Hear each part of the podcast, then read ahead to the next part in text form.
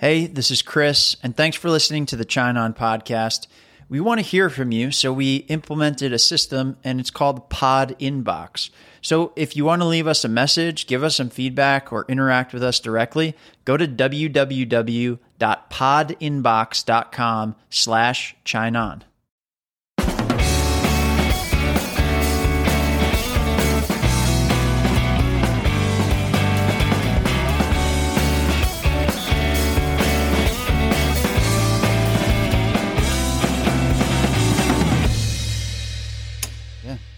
It happened in Oregon. That sounds about right.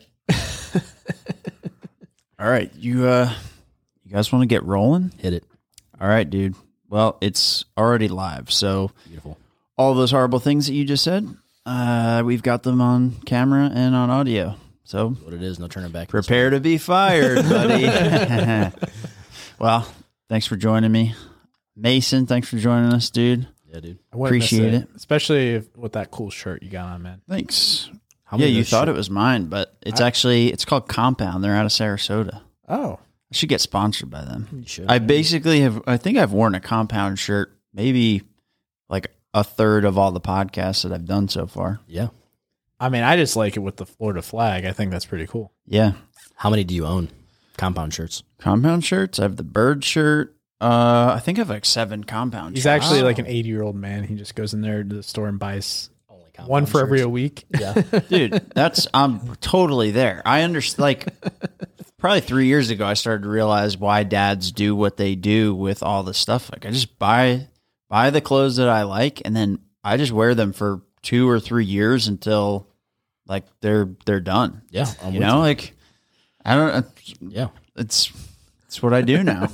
It's where I'm at. Got a baby on the way, and that's all I can do. How long until the New Balances?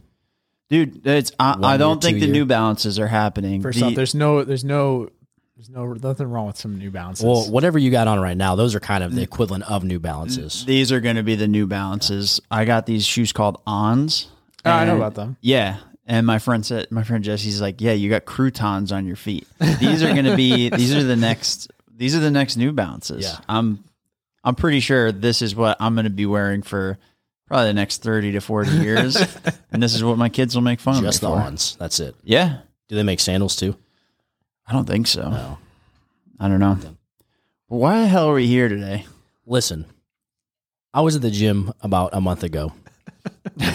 Yeah. All right. Let's take it back to the beginning. Listen, and I see Mason and I say, Mason, can you spot me on the bench press? And he's like the good friend Mason is, he says, of course I can. And a lot of weight on this bench press. There wasn't that much weight. It was not much at all. 135. There was more than 135. So I asked Mason to spot me, and he does. And we start talking, and I ask him because Mason posts religiously your books, your rating scale of the books that you read.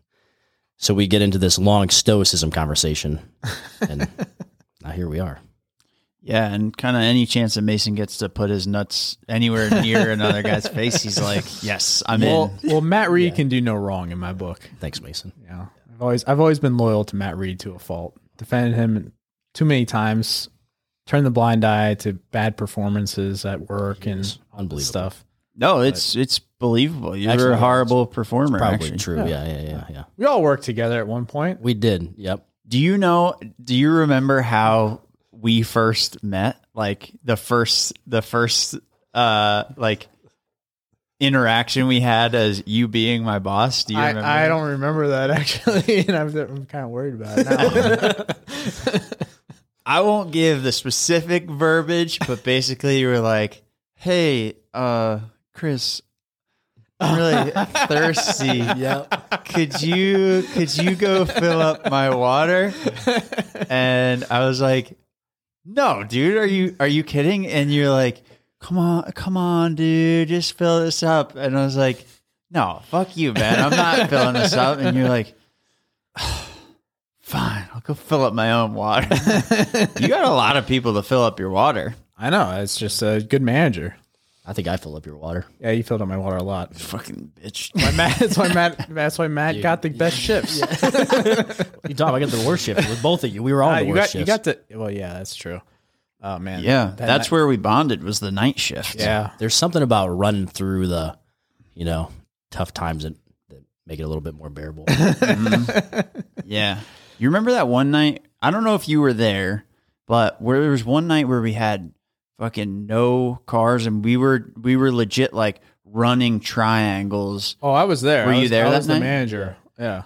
Dude, that was nuts. Yeah. That was wild. For like probably 2 full hours, we ran back and forth, like ran to the back, get a clean car, drive it up, run over to the returns, drive it over, around. Yeah. Run back. Yep. You know, my favorite memory was for that though, when we didn't have the cars, was we had 10 like convertible deals coming in the night, and Clayton, you guys remember Clayton? Oh right? Yeah. Clayton got all 10 people.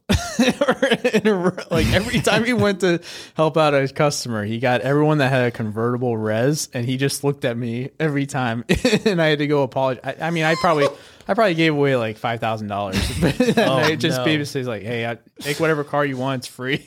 But, yeah, dude, that's all you could do those nights. Yeah. Yeah. You know the best part about those? When I closed up, there's like 5 Mustangs just like parked, convertibles. I'm like, where were these? Yeah, that's the way it goes. Is what happens. Terrible on my management staff for not knowing that, but besides the point.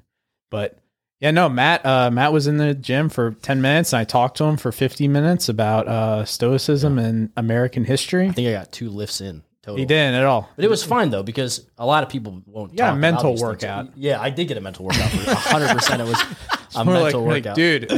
Hey, good to see you, man. I'll talk to you later. When do you come into the gym usually, Mason? Oh, I usually come in the morning. All right, cool. In the afternoon, every day. Never seen him again. I haven't been in a while. I haven't been in town for a few weeks. So I haven't worked out since that day. I think I've had 1 workout. Dude, Matt's been avoiding everybody. I don't want to see any of you. We were supposed to do this podcast 2 weeks ago. He fucking mails anthrax to his grandpa and oh my God. Fucking postpones this whole meeting. We've been waiting for this whole time. I'm sorry, boys. That's fucking rude, dude. Now I'm here and now we can do this. So I guess this is another episode of Matt and Chris's book club. Welcome to the book club, Mason.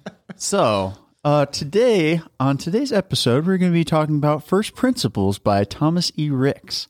So yeah, we got into this because you actually recommended this. Oh yeah, that's a 10 out of 10 for me. Dude, this is a pretty sweet book. Yeah. Honestly, like I'm maybe 2/3 of the way through this thing, but this actually changed my perspective on like the founding fathers and really like all this stuff, how it came to be. Just it's like a way different take on any of this stuff than I've heard. Really looks at like the mindset and like kind of their direct writings and actions that led to like the founding of the country. Well, it's what influences them. So it's, you know, when we get taught in school, like what do we get told? This happened in 1776. Then the Constitution happened in 1789.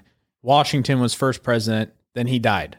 John Adams then became president. Not a popular president. Well, it's okay. John Adams did a crap ton of stuff 30 years before that. And same with Thomas Jefferson and James Madison. They did all this stuff, but it's ultimately, they weren't just born and came up with this great idea that became the United States. It was, okay, what influenced them? What was their model for it?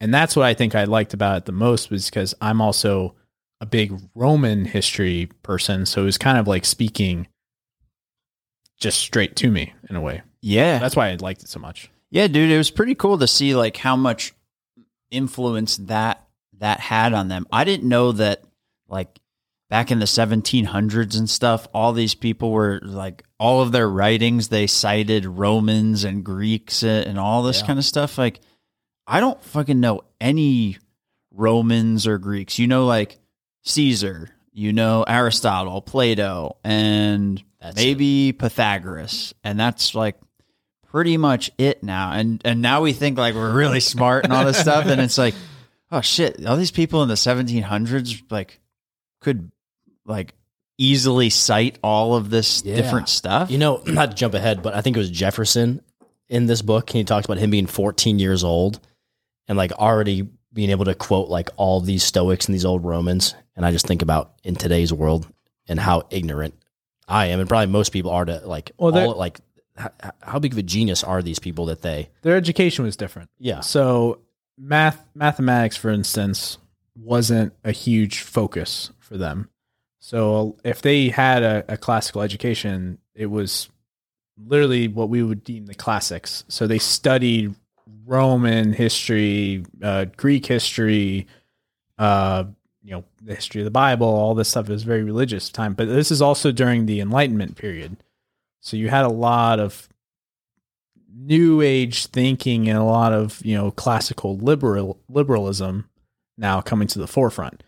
So when you actually look into it more, maybe Jefferson, when he wrote the Declaration, wasn't actually the original thought for him. You had a lot of influences that came about that. Sure. But that's kind of like, it's almost like everything though, right? You look at good artists, you look at good musicians, you look at like good writers, all that kind of stuff. They are just taking from the past.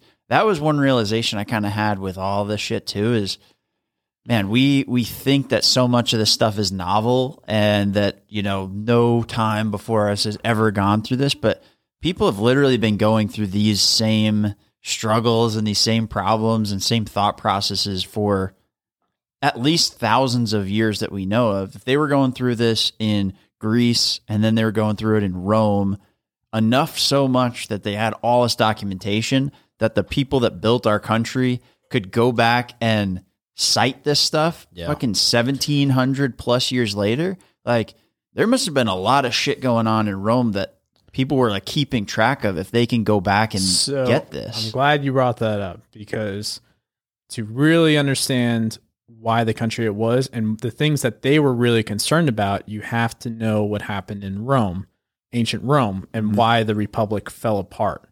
So, Rome, the city, when it was founded, it was just the city. It was just that little area in Italy. Well, fast forward, say over 200-year span, 300-year span, whatever, they started conquering other Italian tribes. Now, these Italian tribes weren't Romans. They were still considered allies. So they had a complicated web of alliances, tributes. Those people couldn't vote in the Roman elections. And when I say elections, it's not how we think of our elections today. Not every vote counted. It was based on, kind of your class. So like the patricians, the senatorial class, obviously their vote had a lot more weight. Well, then they fought the other Mediterranean superpower, the city-state called Carthage, which was all about trade. They had a trade network that was basically the entire Western Mediterranean and controlled half of Sicily, Corsica, and a bunch of islands in the Western Mediterranean. And where is Carthage? It would be modern day Tunisia. So if you take Sicily, absolutely. so if you take Sicily and like draw a diagonal to North Africa, that's where it would be. Oh, so it was a maritime power. Oh, okay. Yeah. So once Rome started taking more over Italy, right? And I'm jumping backwards a little bit too. Before Carthage and Rome fought each other, you actually had this guy named Pyrrhus of Epirus, which is Western, like Greece nowadays. And the Greeks had colonies in southern Italy. Well, they were worried about Roman power. They called him over. Every Greek at that time now wanted to be the next Alexander the Great. So he comes over, fights the Romans. He beats them in two battles, tries bribing them for peace. Well, the Romans at the time put such an emphasis on virtue and honor and service to the state, to the Republic, that they basically said, I would rather be a poor person. Like the guy he tried bribing said, I'd rather be a poor, free person with my honor and my city than be a slave to a tyrant. Yeah. So, well, the reason why I say this, though, is because if you fast forward to the end of the Republic, you had people that were just doing whatever they could to get rich for power, all this stuff. So the reason why that is because Italy at the time was poor. Like they didn't have gold, they didn't have resources or anything like that. What the Romans did was they actually lost a lot of battles, but they would just keep fighting the war till they won. Because they had the resources to do it? They had the manpower. Okay. The man reserves. So after they beat Pyrrhus of Epirus, next big clash is with Carthage. They fought Carthage for the First Punic War was for 30 years. Wow. So, and we think like, you know, and nowadays say like 50,000 people die, right? We think, oh, that's really bad. Well, this is over 2,000 years ago where hundreds of thousands of people died in this war over a 30-year period. So they were killing each other. And if you look at the general population too, the overall size, the amount of people on the earth was way smaller. So that's like an even bigger impact. Yeah. Yeah. Wow. So after they beat Carthage in that first war, and because that war lasted so long, you have multiple generations now that are fighting it. Well, Carthage, part of that peace treaty was that they lost all their claims on Sicily. They lost a lot of islands. They're not allowed to have a navy anymore. They have to pay basically a war, like reparations. Yeah, reparation. Right? They gave them a lot of things. Well, what Carthage ended up doing was they started expanding in Spain. And one of the guys who ends up taking over the army in Spain is this guy named Hannibal, who actually got me my job, which I brought him up in an interview. Yeah, I remember you were telling me the interview answer. It's pretty cool. Well, so he's the guy that, you know, when you're taught in school, he marched from Spain over the Alps into Italy and started fighting the Romans in Italy. Well, everyone thinks, oh, he crossed the Alps he had elephants with him. Well, what Hannibal did though, was his army was made up of people from North Africa, Spain, Gaul, so modern France. And then he ended up getting some Italians to join him too. So you had a bunch of, because his strategy was in the first war, Rome never had to fight on their own soil. And because Rome's control of Italy was based on this network of allies and everything, if he could show that he could beat the Romans in Italy, it would break up all these alliances. Well, he won a lot of, like, honestly, it's probably like some of the best, like, tactician battles ever fought. Like the battle at Cannae, he wiped out like 70,000 Romans in a battle. Whoa. And the long-winded answer, but Washington was influenced by a guy named Fabian, who got the, he was charged with fighting Hannibal, and he came up with what we call now the Fabian strategy, which was basically, I'm just going to contain him. I'm not going to fight him in a pitched battle. I will fight.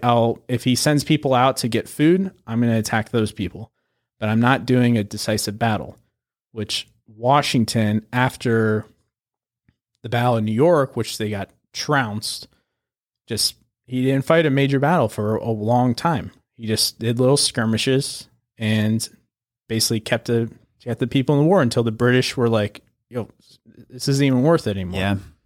So yeah, you know what I thought was cool about that too is not even just the mindset that you can see that they picked up from like ancient Rome and all these different things, but really is like those kinds of lessons. So like, you know, you always hear like George Washington was like a terrible general and all this kind of stuff. Like, I don't know if you guys ever heard like people say that, like, oh, you know, he really wasn't that good of a military general. I don't know. I've heard that a bunch of times, but after hearing this and then seeing like, okay, we have been fucking slaughtered each time we go into these heavy battles with the British.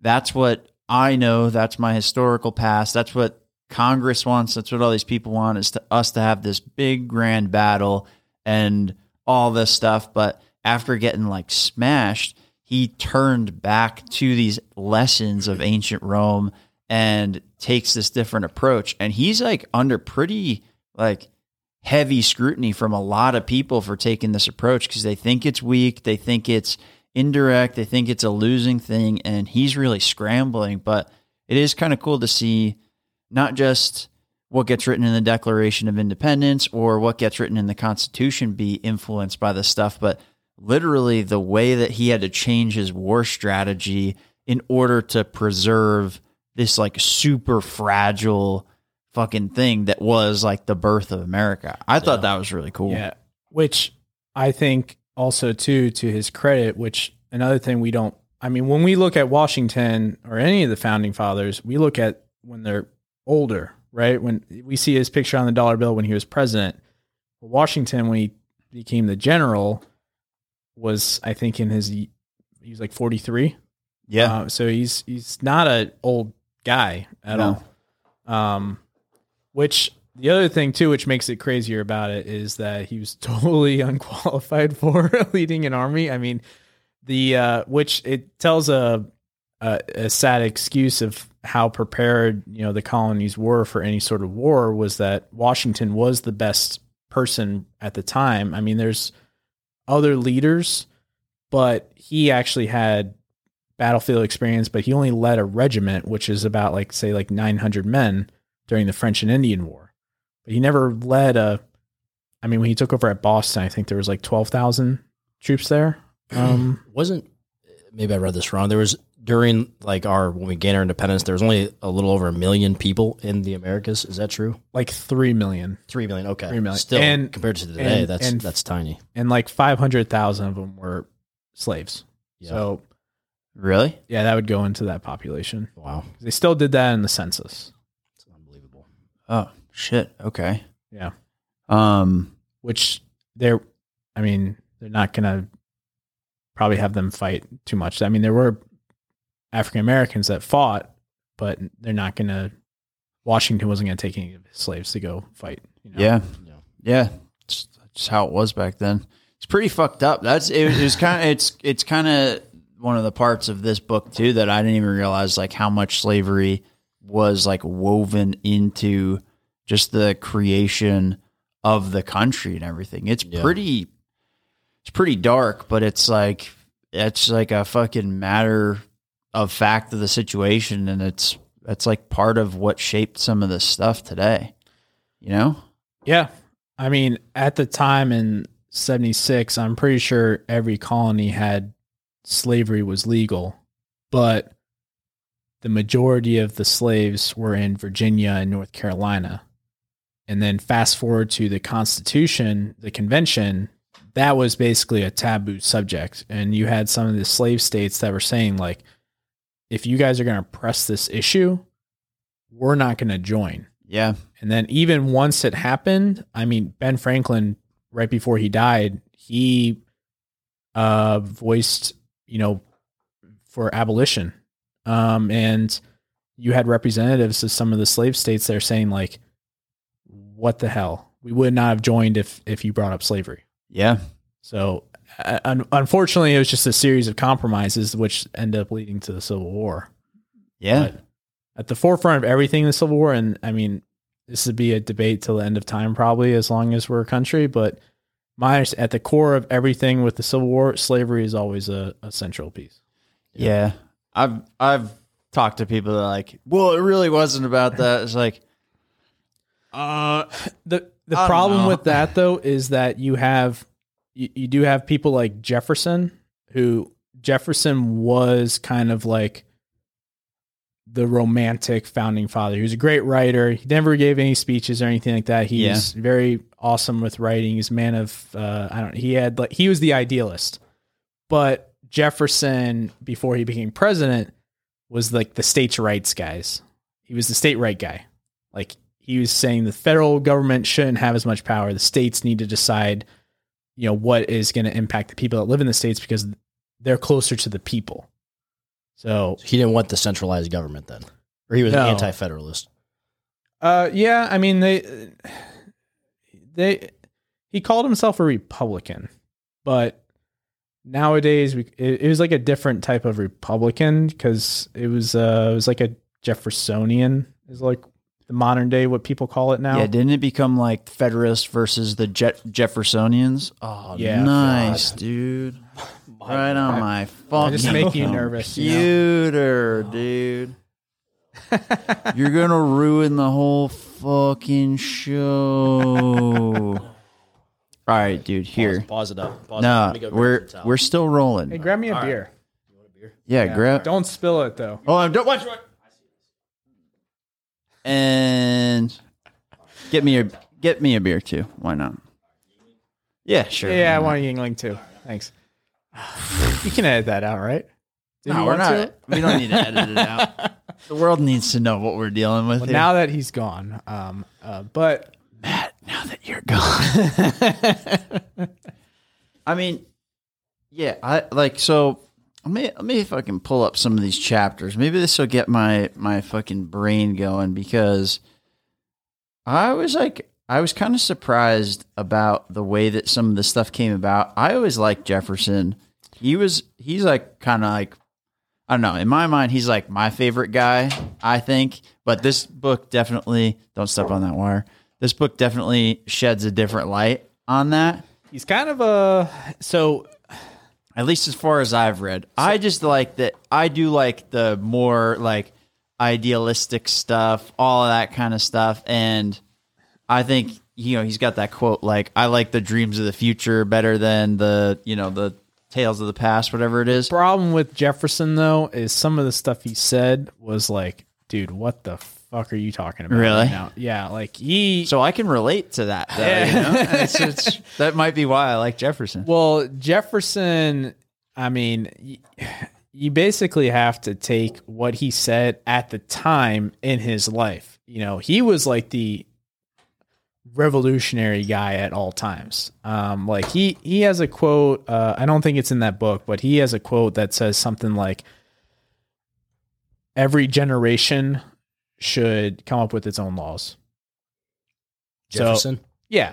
But then fast forward, he is kind of one of what we would call today a constitutionalist, saying like, we need to stick to these. Don't advert from the Constitution, like, you know, at all. But it's, you know, okay, you said this like 20 years ago that, you know, every generation should come up with their own laws, which would probably lead to anarchy. Yeah. But, you know. I don't know. Like I'm torn between both of those, because I feel the same way, but also my thought on that kind of changes from day to day, right? Like, oh, as I'm in a position, I think a certain way. And then as you learn more and you grow, like your opinions do change. Yeah.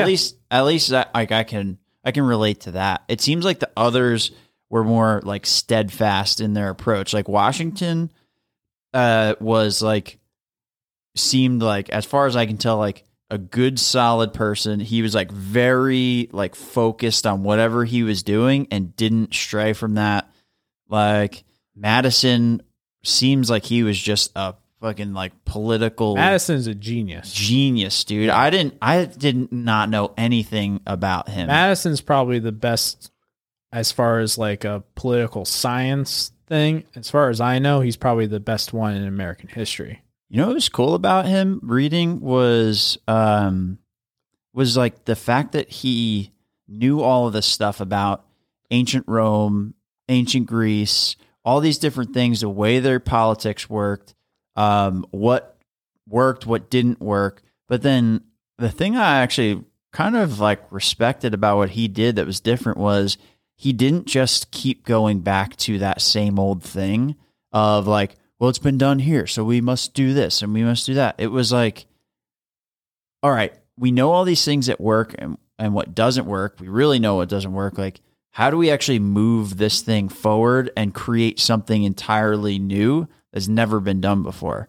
That was really impressive to see him bring like, I don't know, thousands of years of like learning and writing all together and come up with something like the Constitution. You know, well, what I really liked about it was, you know, on that, probably what the chapter you're referring to was Madison literally, and Jefferson was overseas, right? He's an ambassador, I believe, to France at the time.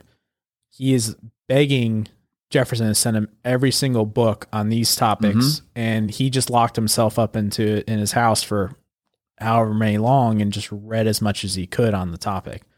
So it's not like they went in gung ho, but also it's not like, let's do this and, you know, all this stuff. So it's and I think this is just on like a personal, something that just frustrates me more than anything. Cause I mean, even me, like I'm a big history person and I didn't really know everything that there is to know about the founding or anything like that. But I think, the average person doesn't understand how much work went into and why the system was set up how it was, because they studied why past republics fell and why they led to civil war or anarchy or monarchy or tyranny and all that jazz. Yeah.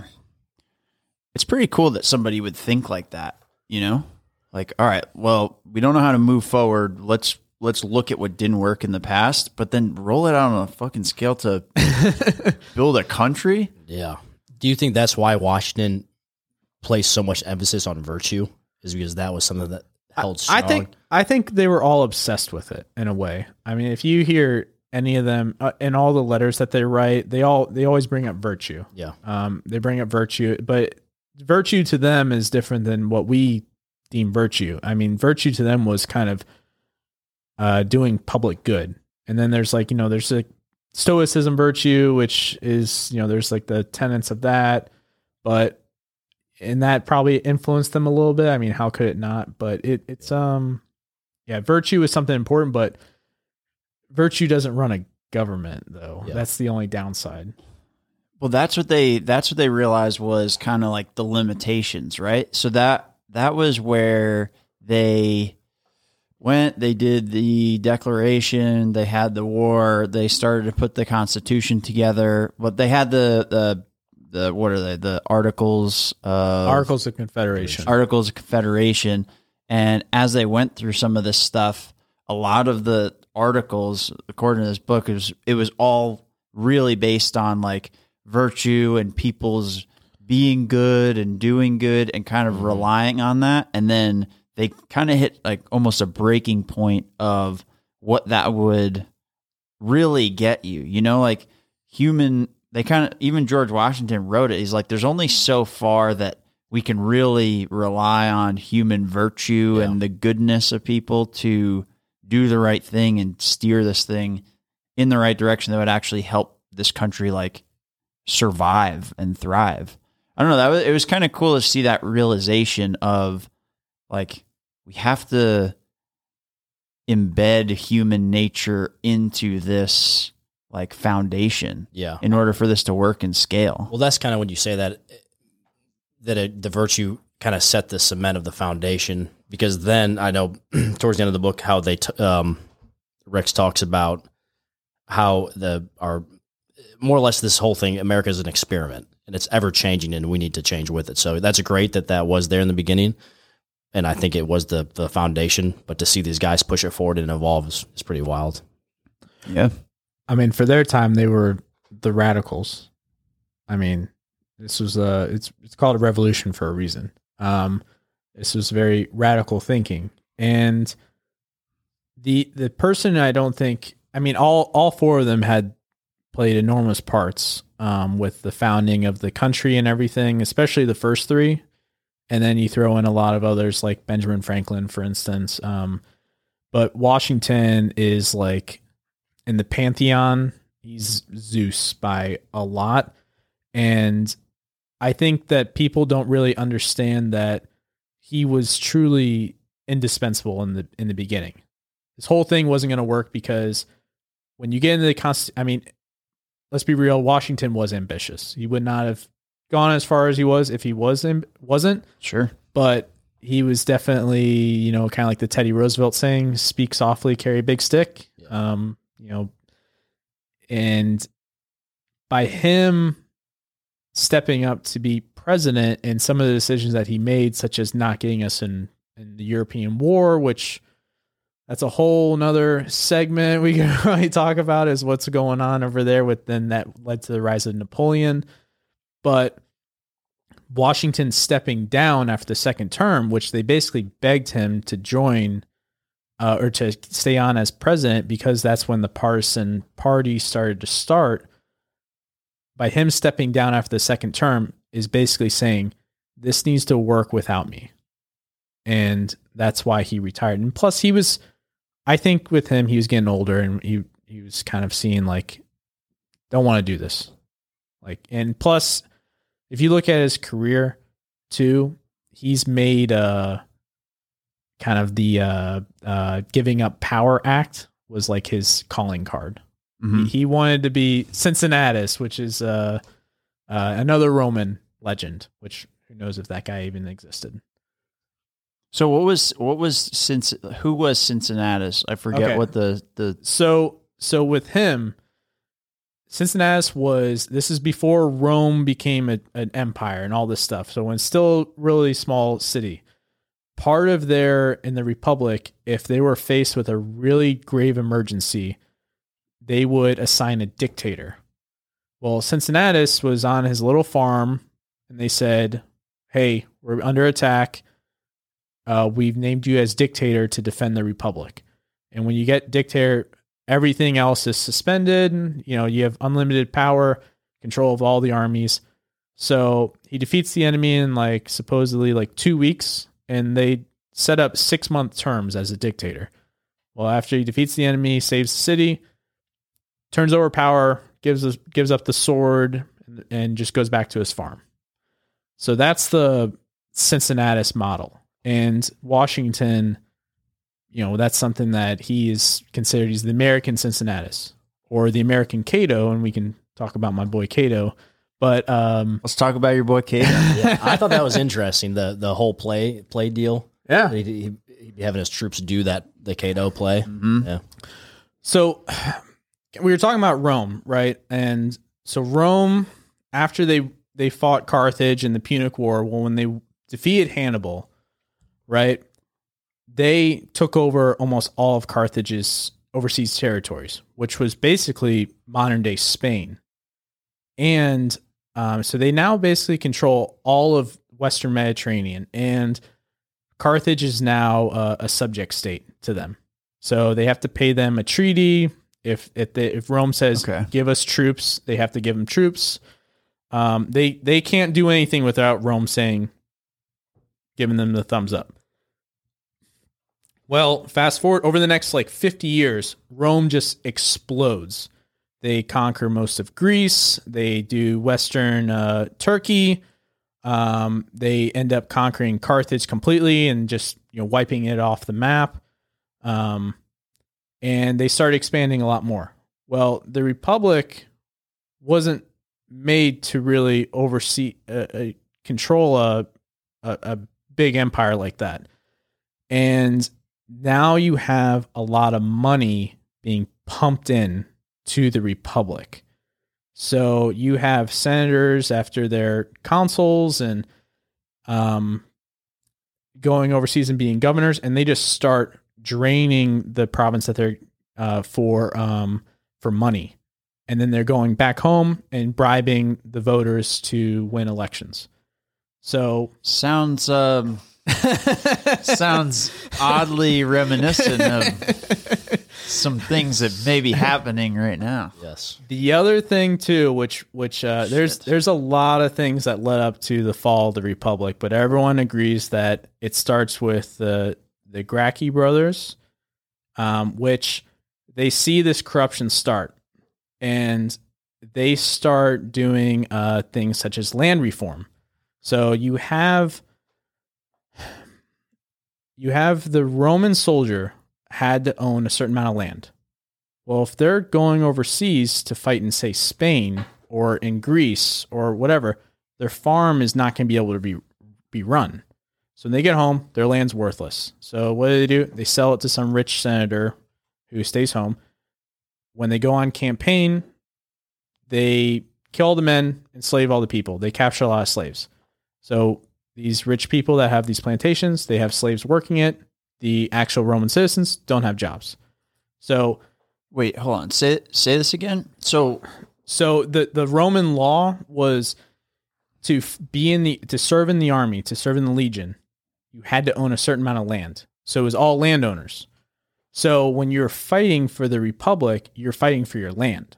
You're fighting for your home. So that way for those type of people, there was an actual reason more than just money to be fighting. That's where you kind of pump in this virtue side of things. Yeah. But it's kind of like a practical thing too. Yeah. So that goes back to, fast backward, say 200 years when Pyrrhus was fighting the Romans, he tried bribing them which was normal for Greeks to do to each other. And that Roman aristocrat was like, I'd rather be poor and free in my own country than a slave to a tyrant. Well, because you have so many Romans that, you know, are overseas losing their lands and that they can't pass any sort of land reform, the Gracchi brothers, long story short, they both get assassinated, and they are what we would call populist politicians. And the problem with that, though, is that because they were rabbling up the mob, per se, a lot of the elite class in Rome thought that they were trying to take power and subvert the Republic. Well, fast forward another 30 years, Rome is getting their asses kicked in a couple wars all at the same time. They're fighting like three major wars at the same time. So they pass, this guy named Marius passes he gets through a reform that eliminates the land qualification. The problem with that, though, is you now have these soldiers that are no longer loyal to the power of the Republic and the Senate. They're now loyal to the commander of that army that's going to be able to get them the most loot. So, okay. So you basically take an entire population of people that are fighting for their land and either slowly or quickly, however fast it was, turn them into like a legion of mercenaries, basically. Yeah. Okay. It's now what we would call a professional army. Like they're soldiers now full time. So, but now you have rivals that become commanders that are now trying to enrich themselves to pay their soldiers. And then part of the deals that they would offer these soldiers was when they retired was, I'll pass legislation for you to get land. Your own land. So you have, say, poor people that are living in the streets of Rome sign up for legions, like, all right, I'm going to get 20 acres when I'm done. So is it kind of like, all right, you can give up your land now, like you can sell it now, but we'll give it to you later, or they had no land. And in order to fight to get around like the loophole, they're basically doing it in reverse. The reform was to eliminate the land qualification. But it was like eliminate the land qualification so you can get more people in the army to fight all three. But then from there, it was like a reverse where it's like, hey, come fight in the army and we'll give you X amount of land. Yeah. Okay. So if you had a general, right, say they weren't really popular in the Senate where they couldn't get a land bill passed for the veterans, that general could then go to his troops and say, hey, these people aren't going to let you have land, or they're not going to pay you your pension. What do those soldiers do? That's when you start seeing commanders march on Rome itself. Julius Caesar wasn't the first one to do it. It was this guy named Sulla who did it, but it created and once he did it, he eliminated his political enemies. It was like a whole thing. So that's where like people like Cato, Julius Caesar, Pompey the Great, Cicero, that's the period that they grew up in, was you had a guy who seized control of the state because his soldiers, their fate was tied to their commander, no longer to the state itself.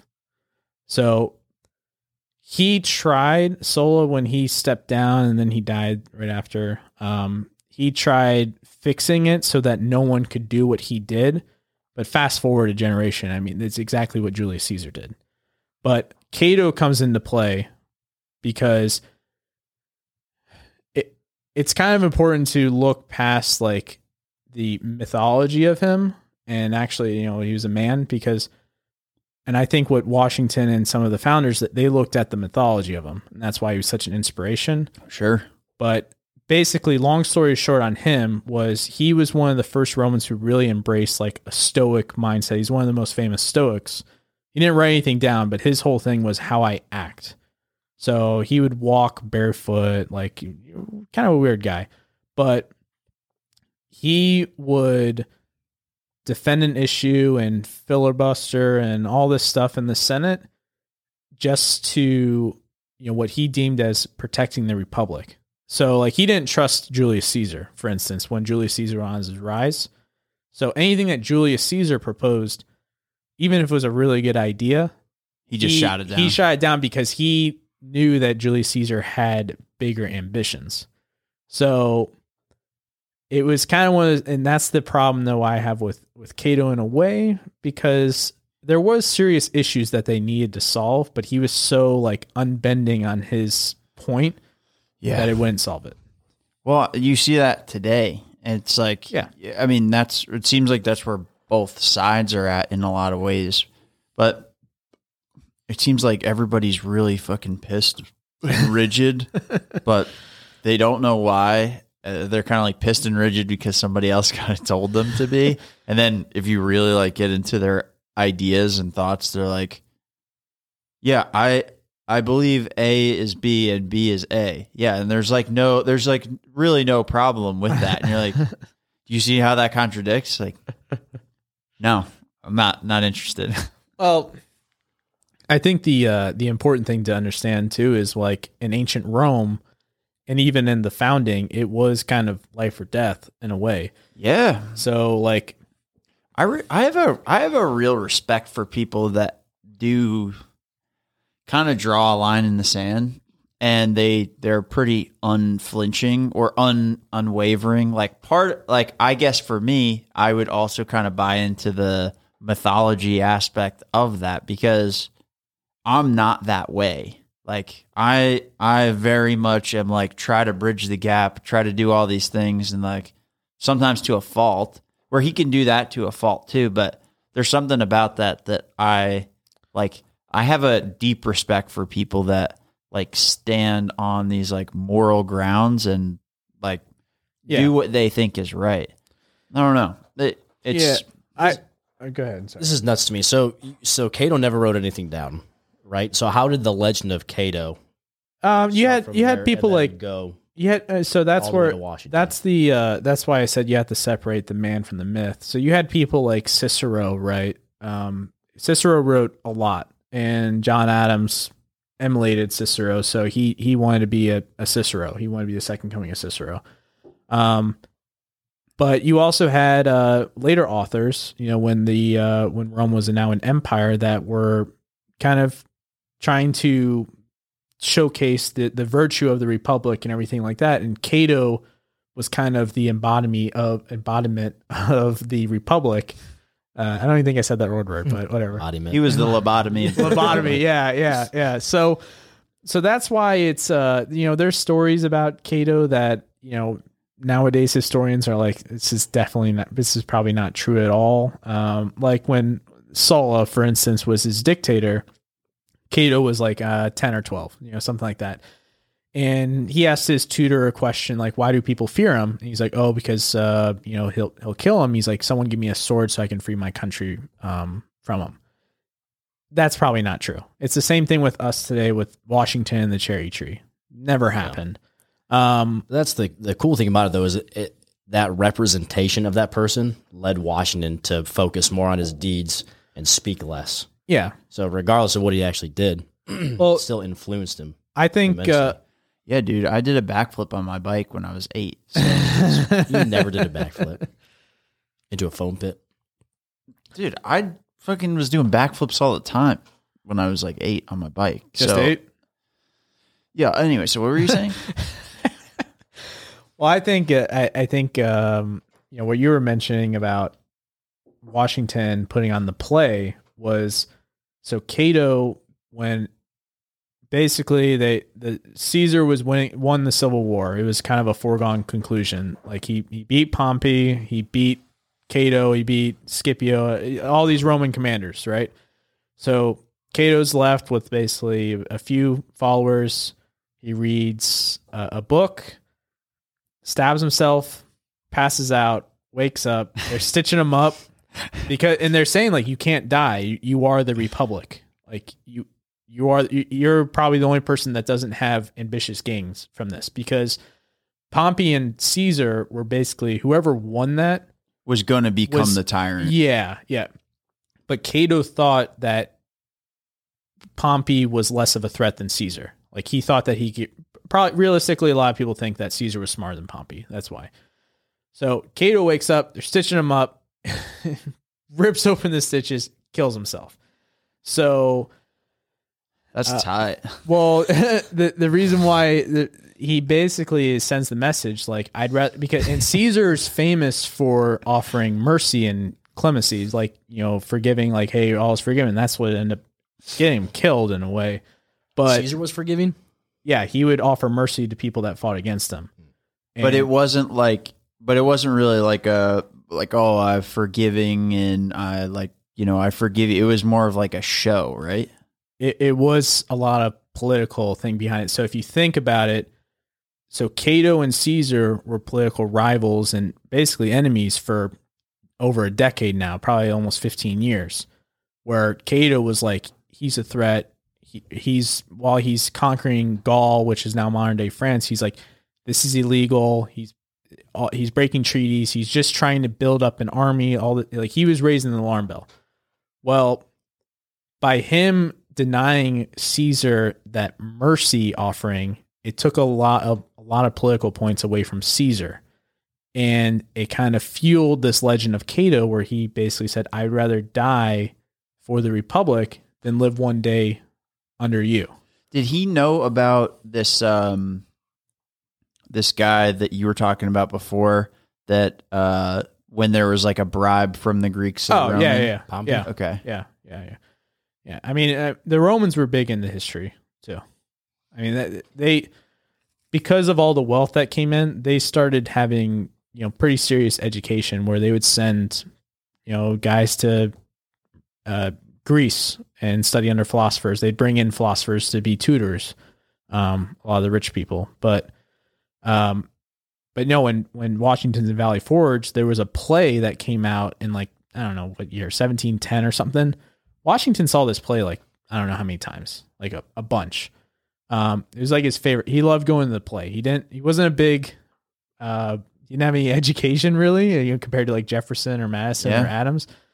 But he loved this play, and that he put on the play at Valley Forge with his officers. And the message he basically said was, this is our fate if we fail. Yeah. We're all going to die. Well, the play was literally called Cato. Yeah. So like where did the Republic start to fall apart? Like why did Rome almost immediately? Oh, in Rome? Yeah. Why did Rome like fall apart? I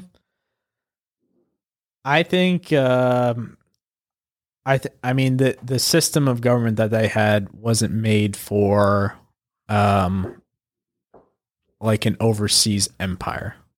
You know, you gotta think it would be like, I mean, if you send a message from Rome to Spain, it might take a while. Yeah, like at least months. What year was it that it all fell apart? You know. Not off the top of my head. I mean, Caesar's civil war happened in 48 BC, and that lasted for like 2-3 years. And then he was only alive for like another 2 years, and he got assassinated. And then immediately, I mean, then you had that's where Octavian, who then became Augustus, the first real Roman emperor, kind of came on, and then they fought another civil war. So in a way, the problem with them going into empire, in a way, someone like Augustus, who was kind of like a prodigy, when he took control, he did improve the Roman state. The problem is, if you look at the emperors, a lot of them are psychopaths, and you know, they are kind of crazy in a way. They're not really doing anything about improving the state at all. So. I think it, at the end of the day, what really caused it was just, you know, greed in a way. There's something to say. I mean, it's something with any politics. I mean, if you look at ours, it's you get people that start playing a zero-sum game, where it's I'm not, as long as you don't win, I'm okay with losing. So like where do you see that in our stuff today? Well, we've been trying to pass an infrastructure bill for 10 years now. And, you know, both parties have had controls of House and Senate and presidencies, and still there is not an infrastructure bill. Yeah. So that's the thing. I mean, I'll be completely honest with you. I would, if the Democrats put forward the same bill that the Republicans probably put forward, however many years ago, 4 years ago or whatever, the exact same thing, exact same wording, whatever, I guarantee you they'll still vote no. Yeah, well, they just go with whatever the party is doing. They're playing. They would play a zero-sum game just because they don't want the other team to win. Yeah. Well, they got whatever thing that they're trying to accomplish, and they've got to all be unified, even if it literally makes no fucking sense. Sounds like they need a little virtue. Virtue reality. Yeah. Well, and that's the. I mean, Chris, you were kind of alluding to this though. Is like, you know, a lot of the people that were in government, and you notice after the founding generation kind of passed away and moved on, I mean, what happened next? We then basically went into pre-Civil War where there was a lot of like shitty decisions that were being made, which kind of made the Civil War inevitable. Yeah. Well, and when people, I didn't realize this, and I'm kind of just gotten to this part of the book, but when they got past, you know, like 1790, like you were saying, is really tumultuous time. But that was when they were kind of realizing that virtue was hitting its limits. And that's when they started getting into like this partisan type stuff. It's really interesting how that came about. And when you look at some of the things that they're talking about, how similar it is to today of they suddenly started making personal attacks on this person and undermining their credibility, their like manhood, and all this kind of stuff. The only thing I will say about that though is the weirdest thing that probably ever happened in American politics is that you have the vice president, Aaron Burr, ends up then shooting Alexander Hamilton. That's wacky. Yeah. So it almost just seems like it's cyclical. Like it's right? coming That's back, what I'm it's saying. It's like coming back around. There's this, I'll have to look it up later, but there's this saying that it's like, we start off as this, and these times create these times, and these times create these times, and so on and so forth. Yeah, it's hard times. You know what it is? Create hard men. Hard men create soft times. Soft times create soft men. Soft men create hard times. Something like that. Yes. Yeah. Which is that's kind of what it is. Yeah. And I feel like we're in that time now where it's like, kind of soft men. Well. Speak for yourself. Yeah, I'm just saying in general, and I can kind of read that from those. I think that there needs to be some accountability at the top. I think one out of every three men is soft. It's not me. Did you see me knock that water over? How hard I hit it? Yeah. Actually, now that you mentioned that, you're pretty dangerous. Actually, you're more like a liability. You almost ruined the whole show. I know. We'll cut it out. Oh, thanks for thank you for spilling all this water on the computer that's running the show. I appreciate it. I didn't get any on the computer. Right. It's fine. Well, you did, but we got it taken care of. You know, those are the kind of lies that tore the Roman Republic apart. What Roman Republic? I don't know. So, what do you think, Mason? I'm curious to hear this because you're so well versed in all this stuff, and I know you've been studying history for a long time. In this book, he asked the question, what do you think our founding fathers would think of our government today or the presidency? What would they think about these times? And does it even matter? Is this man awake? You know, that's a really hard question. Yeah. Because I think, I mean, if you look at in human history, maybe in the last 200 years, there's been more changes and more advancement than there was in the past, I don't know, 8,000. You know, there's a, like if you take, say, a Roman soldier from 200 BC and fast forward them to 200 AD, chances are the equipment's not going to be much different. You know, things like that. If you That's a good point. Yeah. George Washington didn't, they probably didn't think an airplane was possible or a computer. Yeah, of course. I think though that at the end of the day, I believe, and I mean, I'm probably wrong about this, but I believe that they thought that the ultimate power resided in Congress. So the thing that I don't think that they would approve of would be, you know, some of the, sketchy stuff that our government does or, you know, I would say involvement in overseas. You know, they were kind of isolationist, I would say. That's interesting. Yeah. I think we're kind of seeing, like, now in real time with stuff like Afghanistan, that it's not super feasible to be so heavily involved in other people's, like, countries and all that shit. Like, I know that we're located all throughout the world and we've got different military bases everywhere. We're part of almost, like, at least half the world's economies and stuff like that. But I don't know. I kind of, like, appreciate that isolationist view on at least some of the military stuff. I don't know what the consequences were. Like you just said, like it gave rise to Napoleon. Well, no, or maybe like a lack of involvement kind of set the environment that could lead to something like Napoleon. So realistically, the Revolutionary War, we probably would not have won it. The war lasted 7 years. But the French were a big asset to it. So you kind of had, that's where some of these partisan lines drew. So you had Alexander Hamilton's camp that was kind of all about the economy and trade and all that, that they wanted to have stronger ties with England. Well, England's the enemy if you're basing it off the spirit of 1776. Yeah. Right? If you're still stuck in the revolutionary times. Yeah. Yeah. Well, you had Jefferson's camp, and Jefferson was like, loved French. He loved France. Well, he spent a ton of time over there too. Well, and then the French Revolution happened, and I think it's 1787.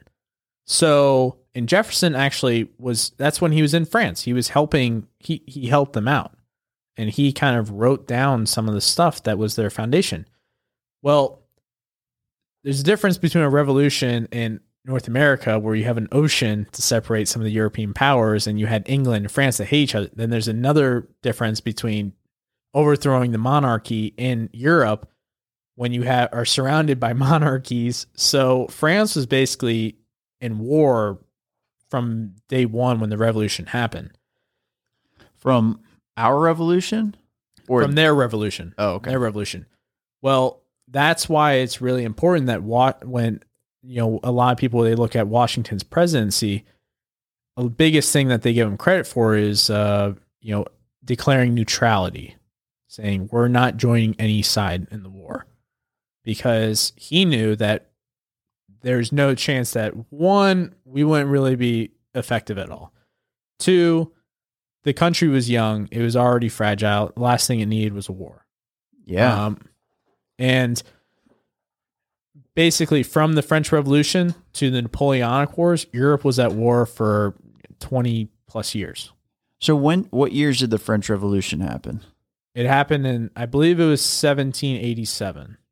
Oh, okay. So this happened like right on the coattails of our revolution. So, yeah. And we were in like super turmoil too. Yeah. So there wasn't a big U.S. military either that could go over there and really be useful. And plus, if you look at the Fabian approach too, most of our success came from the local militias and stuff going out, pestering, not letting the British rest. But then they would go back to their lives, to their farms, everything like that, and leave. Like, you didn't just have a bunch of people that were like, ready to jump on a ship and go to France. Do you know what, though? So I'm kind of glad we brought up Napoleon, though. But if you look at who their heroes were, who their inspirations were, Napoleon thought Julius Caesar was the hero of antiquity. So maybe that's why Napoleon realistically is probably the best general ever. I mean, he overstretched himself, but he won the most battles. He fought the most battles, everything. But he modeled himself in a way after Caesar, whereas Washington, Cincinnatus, and Cato were kind of his inspirations. So it's, if Washington's inspiration was, say, wanted to be a great military general, which when he was younger, I mean, he liked Caesar. Yeah. He wanted busts of Caesar and everything like that. But that was when, I mean, he was younger. I think to your point earlier, people change and maturity comes and all that. People stuff. Changes. Yeah. Like the fact that you and I sat down and got some beers and talked about Stoicism, like, you know, that conversation 3 weeks ago versus, you know, who you were 5-6 years ago when you were my boss, it's like probably wouldn't have been the same. It was entirely different, you know? No, I mean, honestly, for me, I mean, I know you, I mean, the whole reason why I'm even here is because I've been reading books so much is, I mean, I have to thank COVID for that. And I mean, that's a terrible thing to say, but when you're not able to really go anything in the beginning, I was like, you know what? I used to like to read, but why don't I like reading no more? Yeah, I haven't read in a while, so let me start reading. So COVID sparked your interest in reading again? Yeah, that's all I ever do now. Well, that's not what I was going to say, man. I talked about this earlier, but you posted 2 books the other day on Instagram, your rating scale. Where do you find the books that you want to read? So for my work now, I have to talk to clients, and a lot of them are senior executives at Fortune 500 companies. So if the conversation gets stale, you know, sometimes be like, hey, I'm trying to improve myself. What is a book that impacted you? It's awesome. And then sometimes that conversation, it just sparks it up. Or even, you know, sometimes I'll be like, hey, I just read this book and it's, I think it'd be of interest for you. And I recommend it that way. But on the history topic, you know, I a lot of authors, like this guy, Thomas, they'll reference stuff at the end. So if they say, for more further reading, or like on Stoicism, Ryan Holiday, I like him a lot. Yeah. You know, he'll reference a lot of books, or he'll say, I recommend this if you want to learn more about this. Well, that's what we were talking about. That's the Daily Stoic guy. Yeah. Yeah. Yeah. Love it. That's how I got into Stoicism. Yeah. Yeah. That's fantastic. That's an awesome idea, because the people that you talk to are typically probably pretty successful. Yeah, and Stoicism gets brought up a lot. Do you want to be part of our book club? I'm already in a book club, man. Oh, dude. Yeah, you guys don't keep up with my reading. Honestly, I'm very impressed with the amount of stuff that you know, and it's actually making me realize with all these cameras and microphones here just how little I fucking know. Yo, for sure, yeah. Well, the other thing too, to your point though, is like what do I read and all this stuff, or why do I pick certain stuff? I think that you should read to become a better person or to grow. And I'm actually or even reread something like Meditations. I know when you guys talked earlier, you kind of talked a little bit about Marcus Aurelius, and you had no idea who he was, but hey, that's beyond the point. But I know who Marcus is. I gotta talk a little shit on you guys, but hey, you know what? Fuck you. I don't want to hear no shit about Marcus Aurelius. But that's my great uncle. Yeah. It is. Well, I read it when I was real young, right? Yeah, real little. Well, I was like 21, and I had realistically no idea what I was reading. You're like it. Oh yeah, all right. The muses. All right. Yeah, well, that's what's cool, man. Like, I know you've been into a little bit longer than me, but before I got into that, like, I heard the word Stoicism, but this has opened a whole new world to me, and it's kind of cool because I'm in this part of my life where I can fully grasp it right now. Yeah, so I'm like kind of glad that I'm just getting into this now, because I think at 21, I probably wouldn't have cared too much about it. Yeah, I mean. I just want you guys to know that when I was 21, I deeply cared about this stuff and fully understood it. So, oh shit! Well, that feels like a long time ago now, right? Yeah, you getting old? Oh yeah, I feel it. Are you 30? I am 30. Oh boy, I look like I'm 35 though. You're washed up. That's what happens when I have you two as employees for a while. Dude, one time, so did you know any of the games that me and him would play, like while we were working, like some of the challenges that we would have for each other? Yeah. So like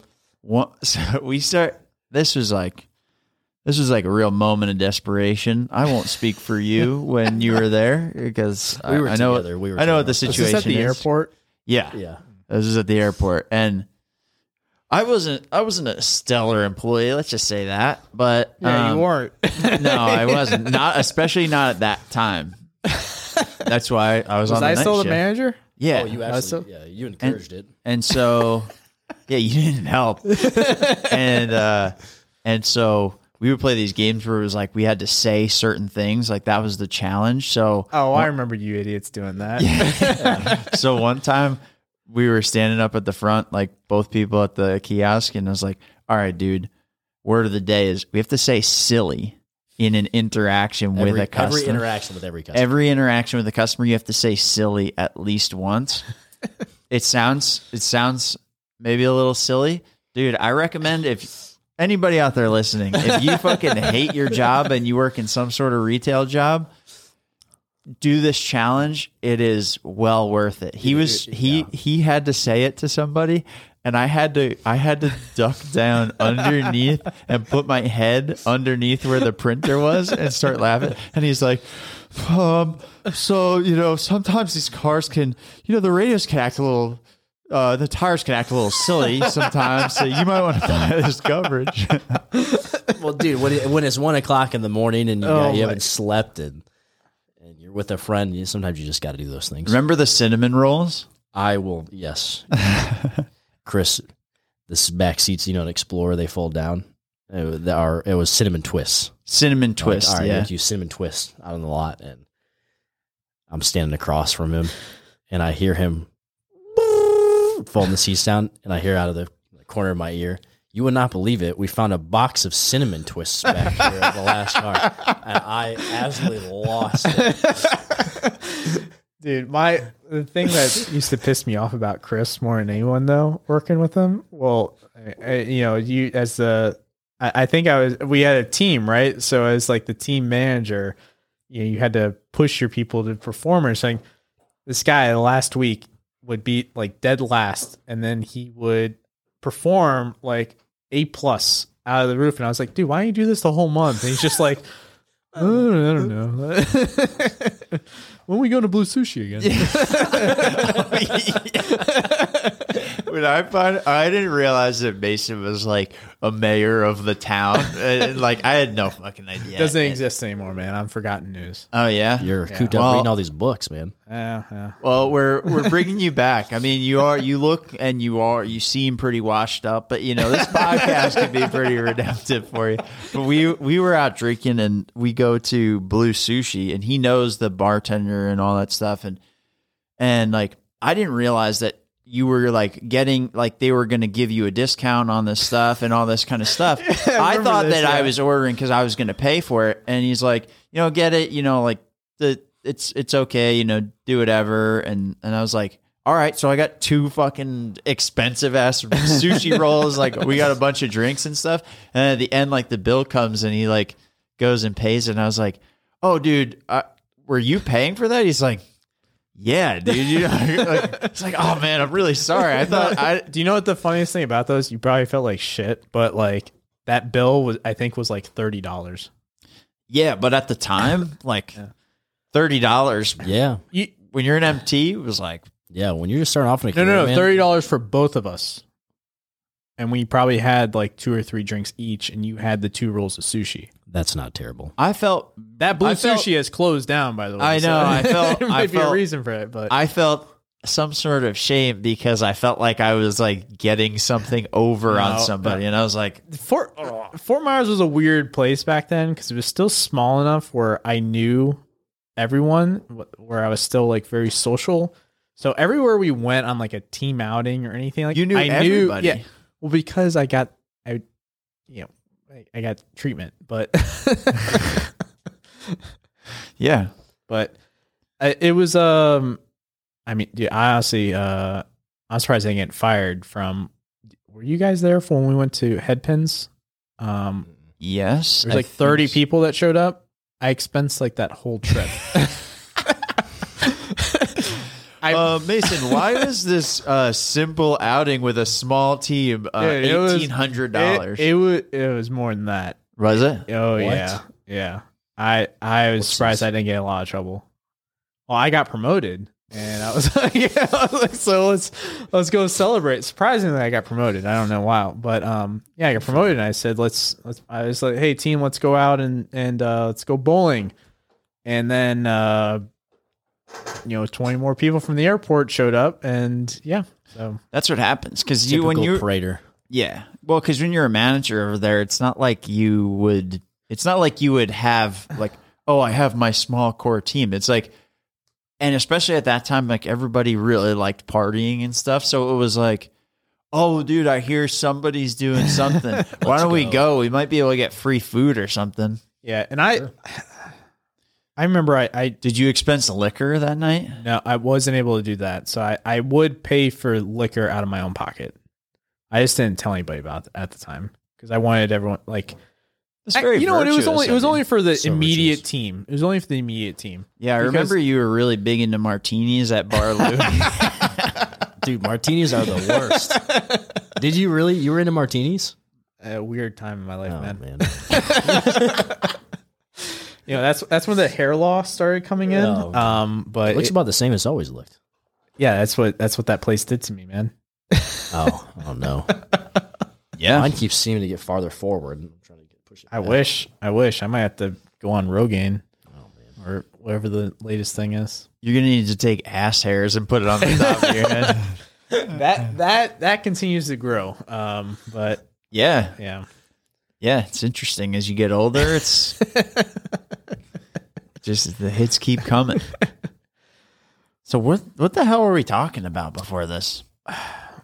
Something I can talk about history all day. So, but the one thing I will say on American history, who does not get enough credit is John Adams.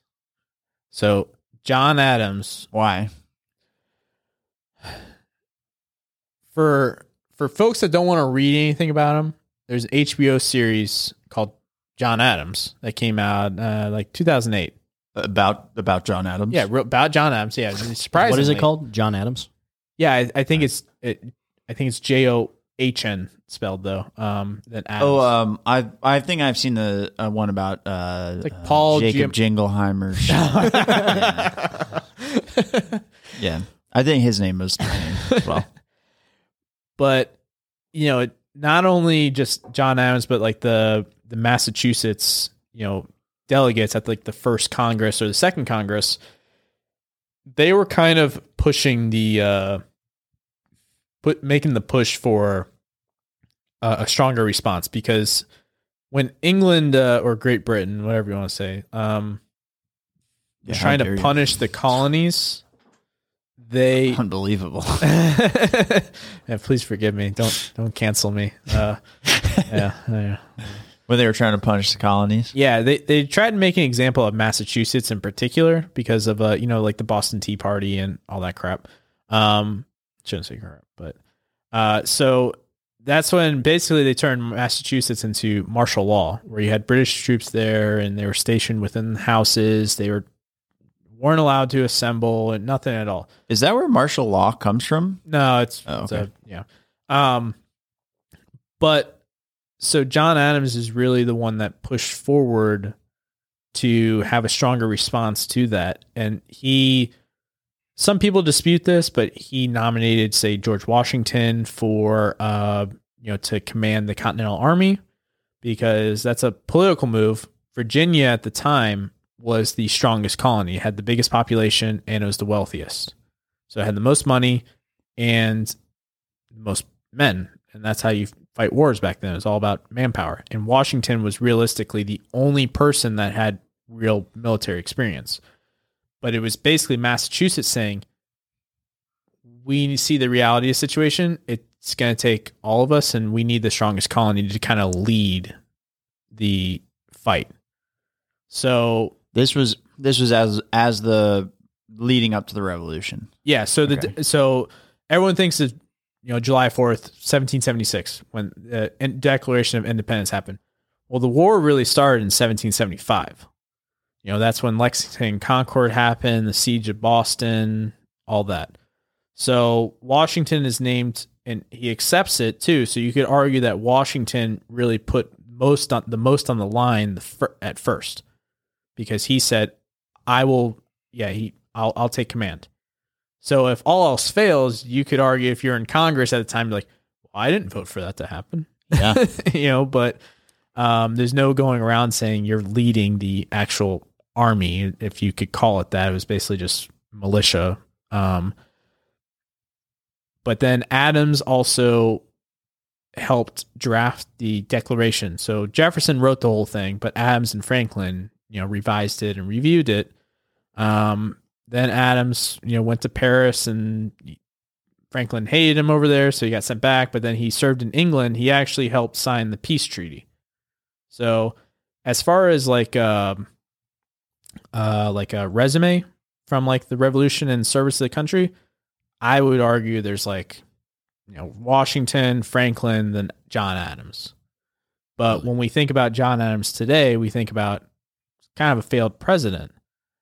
But one thing that John Adams did, which was a huge credit to today, is after he lost the election to Jefferson for his second term, he stepped down and did not dispute the election, even though it was really close.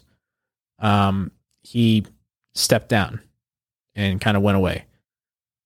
But, it's something that we have to, it's basically, look at other, even today, when do you see, unfortunately, Trump dispute the election, which is kind of like the first thing that kind of ever happened really in American history, or I'm sure there's other instances, but recently look at all the chaos that caused. In the early system, when it was really fragile, Adams stepped down and did not dispute it. Didn't try to fight it. Because he knew that if he was going to fight it, it would be detrimental to... he did respect Jefferson so much. The issue that they had with each other was that Jefferson was kind of playing politics like how we see it today, where he would, and Adams kind of... they both threw some shit at each other, but Adams wasn't about party politics in a way. He kind of saw himself as a party of one, even though we consider him a Federalist, but he hated Alexander Hamilton, and Alexander Hamilton was in charge of the Federalist Party, but he straight up despised Alexander Hamilton. So it was nothing. He didn't want anything to do with him. Well, it seems like because Hamilton was kind of the opposite of what Adams was pushing for the whole time leading up to the Revolution and through, and even leading up to the Constitution, because Adams was kind of it seemed like that more revolutionary type, right? He was pretty railing against the stuff for most of the time, right? I think it was... And this is where, and something that's a little surprising about Washington was Washington had some pretty thick skin, thin skin. And a lot of people thought when Washington started, people started talking shit about him. They were saying that he's a senile old man that Hamilton's just pulling the strings. Hamilton says something, Washington speaks, he was just kind of the puppet. Yeah. Sounds familiar. Yeah. Yeah. But yeah, it's, and that's kind of Jefferson was kind of behind some of these attacks. So it was kind of, the 1790s were, very partisan politics. This was all in the 1790s. Yeah. So that kind of started happening quick then. Yeah. So that's why Washington was considered indispensable to the Republic, because regardless of, he was above kind of the politics fighting, and he had so much respect from the other members of the government or anything at all that no one was going to go against him at all. But even Jefferson realized, Jefferson ran against Adams after Washington, resigned. Step down. Yeah. But Jefferson lost, and he was like, yeah, you can have it, because he was like, whoever follows this guy it's not going to end well. Even look at, it's going to be tough. Even look at in our own modern history, anyone that really follows a really successful president or a popular president, they have a really tough time. and a tough agenda, usually they inherit a lot of problems. Mm-hmm. You know, that's just the nature of the beast, I guess. But it's also kind of hard to, you know, Washington is like, I don't know, if we were a religion, he would be, you know, God, I guess, in a way. Like, how do you follow that? This is kind of an abstract question, but so you think about these first four guys, and what would we say? There was about 3 million people during that time, mid 1700s. Yeah. How many people are in the U.S. today? 330 million, maybe more. Is that what it is? Probably more. Yeah. Think about that. For every like 3 million, do you think there's, you know, four of those guys that are out there, John Adams, George Washington, like, do you think that those people with those, not same values, but people like them exist in today's world? I think so. For sure. Yeah. I think so. Especially like here, like, you know, they follow those values, and we'll never know because those people don't want to get into politics or be. You know. I think that's the issue, is that it takes nowadays it takes a special creature to really want to get into politics. And I think a lot of them end up just betraying their self. Yeah, I think it's probably too easy to do that. This is part of what I wanted to talk to you guys. Can we take a timeout? You got to pee? Yeah. Go pee. Matt and I will run this. We'll chit-chat. I had a little spill earlier, so it's watch that wire. Natural. Watch that wire! And then just leave that crack so that way you can come back in. Yeah, you can leave that crack.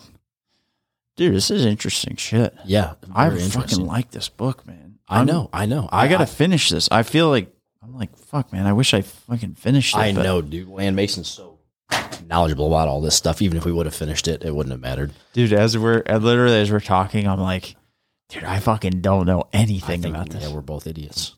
Well, yeah, we definitely. You're an idiot. I'm not an idiot. You're an idiot. Yeah, for sure. Very interesting stuff. Dude, this is cool.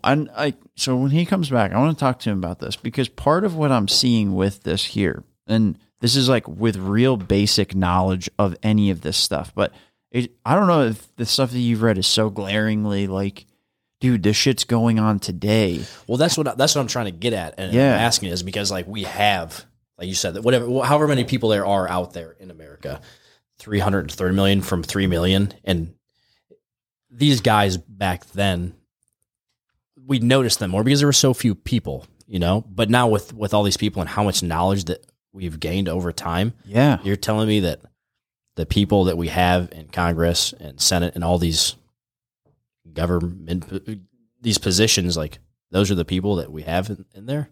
Yeah.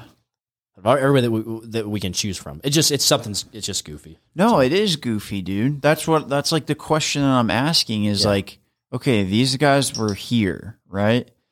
And even if you look at Rome, right? That's 2,000 plus years ago, and people were thinking like that. Then it pops up 1,700 plus years later, 1,800, however many years later. Like, we're only 200 something years removed from that. Like, those same kind of people, same kind of mindsets, it's more likely that they're similar to what we were in the 1700s than in ancient Rome. It's not like that long ago. We're closer to that now than they were to ancient or close to them, by a long shot. Yeah. But like, what is that? 5, 6, 7, 8 times the length or something like that. Like we're that 7 times the length, something like there's definitely people out there, but it is interesting because I don't think people want to get into politics. Dude, it's scary to even fucking talk about this shit. Yeah. Like, I mean, who nobody in their right mind would want to see, you know, everybody wants to see people improve themselves and improve the place that they live. Watch the wire. Watch that wire. Watch that fucking wire. Watch the water cup. Watch the water. Don't spill the water. So how was it? Yeah. How was your pee pee? It was a long one. It was one of the best pisses I've ever had. TMI. So we were just talking while you were gone. Oh, Controversial? No. It's been a good run for you, but the world's about to watch you get murdered. So we'll ask you your opinion on this. So with all these people out there, what do you think, honestly, why do you think that we have the people in place in politics that we do and not people like, I don't know. I don't have an example, but. Who would want to go into politics? Well, that's what I'm asking. With all your knowledge and all this stuff, I'm just saying what do you think it is? That wants to go into politics? or that, yeah, like that's in there right these now? These great men that have gone into politics before us, like we were just talking, like we're so far removed from, these guys were so far removed from Rome. We're closer to those presidents than they were to Rome. Yeah. Yeah. I mean, yeah, like, what, so, like these types of people have to still be out there, but they're just, they're not getting into... I think nowadays, you know, not to put some of these guys on a pedestal. I mean, you know, for instance, you say George Washington, you're like, well, he owned slaves. Okay. You know, that's an unfortunate thing, but you also have to look at the good that, you know, he did, and still it needs to be held up as a model for some of the things that he did. Like, okay, he's the only person realistically in American history that probably could have taken power like Napoleon did if he really wanted to. Yeah. He had the loyalty of realistically every person in the country. The army was loyal to him, and the government. He could have done whatever he wanted to. And what did he try to do? When he had the army, first thing he did when the war was over, he went to Congress and surrendered his commission. This is Washington? Yeah, this is Washington.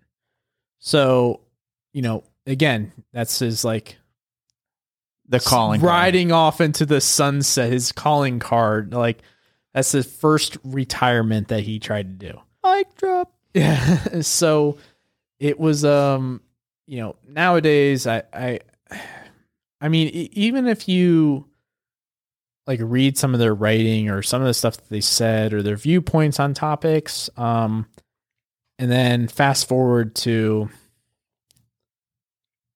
our most recent two presidents. I mean, I feel like an idiot listening to both of them talk. I mean, yeah. I mean, I don't really care anymore. Like, yeah, like I know Biden has a speech impediment. I get that. I also have a little bit of a speech impediment. I get that, but at the same time, I'm sorry. Some of the stuff he says, though, it's like, dude, what are you talking about? And then Trump, when he was saying stuff, he's like, it's going to be great. It's the best ever. It's like, it's going to be huge. What is? It's going to be huge. South Florida. It's going to be huge. He was a hype man. You know, it was just, it's a good way to put it. Actually. Yeah. Come in a fusillo key. Get yourself a cruise ship. Dude, RIP, man. That guy, he died. Billy. Yeah. R.I.P. But rest in peace. Oh, Norm Macdonald died. Yeah, Macdonald did die. I heard that. Yeah. That sucks, man. He's fucking funny. Yeah. I didn't even know he had. I mean, I guess it was a secret. He had cancer. Yeah, that's nuts. Guys, I don't know if anybody told you this, but I got cancer. It's nuts, man. The same thing with the guy that played Black Panther. Yeah, no one said a word, and then they just passed away from cancer. Yeah, it's a tough thing, man. I feel like to go through by yourself and take some balls. Oh, for sure, man. Yeah. Be like, oh yeah, I forgot to tell you guys. By the way, peace. Yeah. Well, and that's I mean, it's a sad situation on all of them. Yeah. So the kind of questions that I have on this too is like we were just talking about when you were taking a little pee pee was. Was like, even on a quick pass through this, I'm only a little more than halfway through this, right? But a lot of this stuff is sometimes scarily reminiscent of what I'm seeing today. Like, this does not seem, there's nothing in this book that I'm reading that I'm like, oh my God, I can't fathom a time in the world when things were like this. It's like, fuck, dude, is like, This is like history, like repeating itself, or history rhyming, I should say. But like these people were able to look at a situation where they're being really treated unfairly, even if that's only in their own minds. And they were able to go through some really hard times that it took to do it, but they were able to break out of this, create a country that really had never been created before. We've got a lot of flaws, yes, but like you said, in the past 200 years, the innovation that has come has been staggering, and we have been a big driving force for that innovation.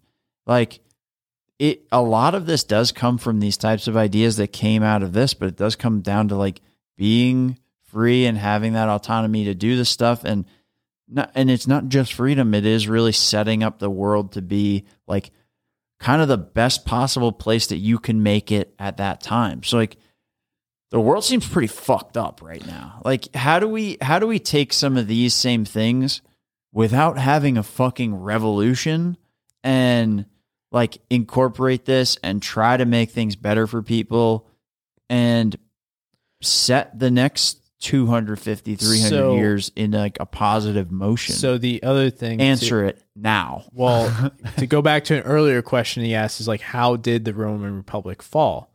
Right. And it feels like the reason why it ultimately fell was that you had enough people that didn't believe that the system worked anymore, that whether or not they could be protected by it, that everyone would be playing fair. It's the same reason with ours too. Yeah. So if you had Washington, Adams, Jefferson, Madison, any president in the first, say 50 years, basically, or, you know, just go like, this system doesn't work.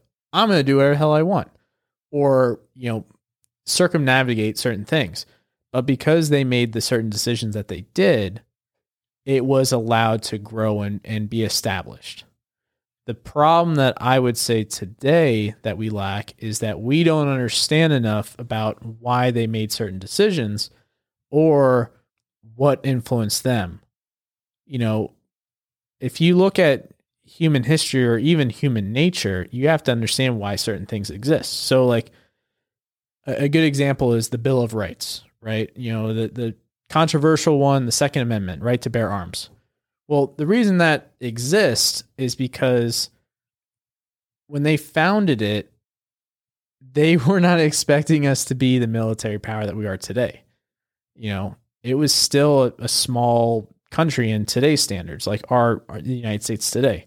Yeah. And, you know, there was hostile Native American tribes. There was still colonial empires from European powers. The goal was, if an issue was to arise, the militia could rise up and that they were self-trained. It was a citizen army. Same thing as how it was in ancient Rome. That was the theory behind it. At least my understanding of it. Now, fast forward today, does that mean I think everyone should own an M16, you know, assault rifle? That's a whole nother can of worms. Yeah. But you know, I think it's important to understand the purpose behind it. And you know, sometimes it was a distrust in, you know, standing armies also, because when you have a standing army, you have a lot of influence. So, you know, like in the society, yeah, that army would be protected. Yeah. So if we had, if there was a, you know, let's take the Marine Corps, for instance. If there was 500 Marines in downtown Fort Myers, would you protest against the government? More than likely, no. So it kind of curbs that a little bit. Yeah. So that's why when the British occupied Boston to kind of send the message to, like, you know, nip it in the bud, it didn't disunify the colonies. It actually united the colonies to be like, hey, that's fucked up. We're not about that. Mm-hmm. So, and that's why the Constitutional Convention and all that stuff started happening. I want to rewind real fast. You said George Washington. Explain that again. He was kind of riding off into the sunset. So when the Revolutionary War ended, yep, and the peace treaty was signed, one of the first things he did was he went to Congress and surrendered his commission, yep, saying, I'm giving up my power to Congress, the government.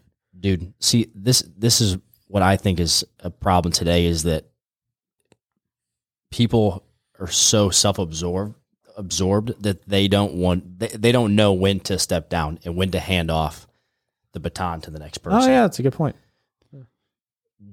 I can't think of anybody that would, you know, make an accomplishment like that and be like, okay, I know now that my role is done. And I think that if I continue on the path that I'm on, that I'm not going to do any more good than I've already done. I think it's time for this person to step in. You think like dictators, the same deal. Yeah. You get someone in a place of power and it's like, and I get it. You know, you, all of a sudden you're in charge of all these things and it's going to eat away at you and you're going to have a different viewpoint of yourself and the people that, you know, you should be serving. That's another problem.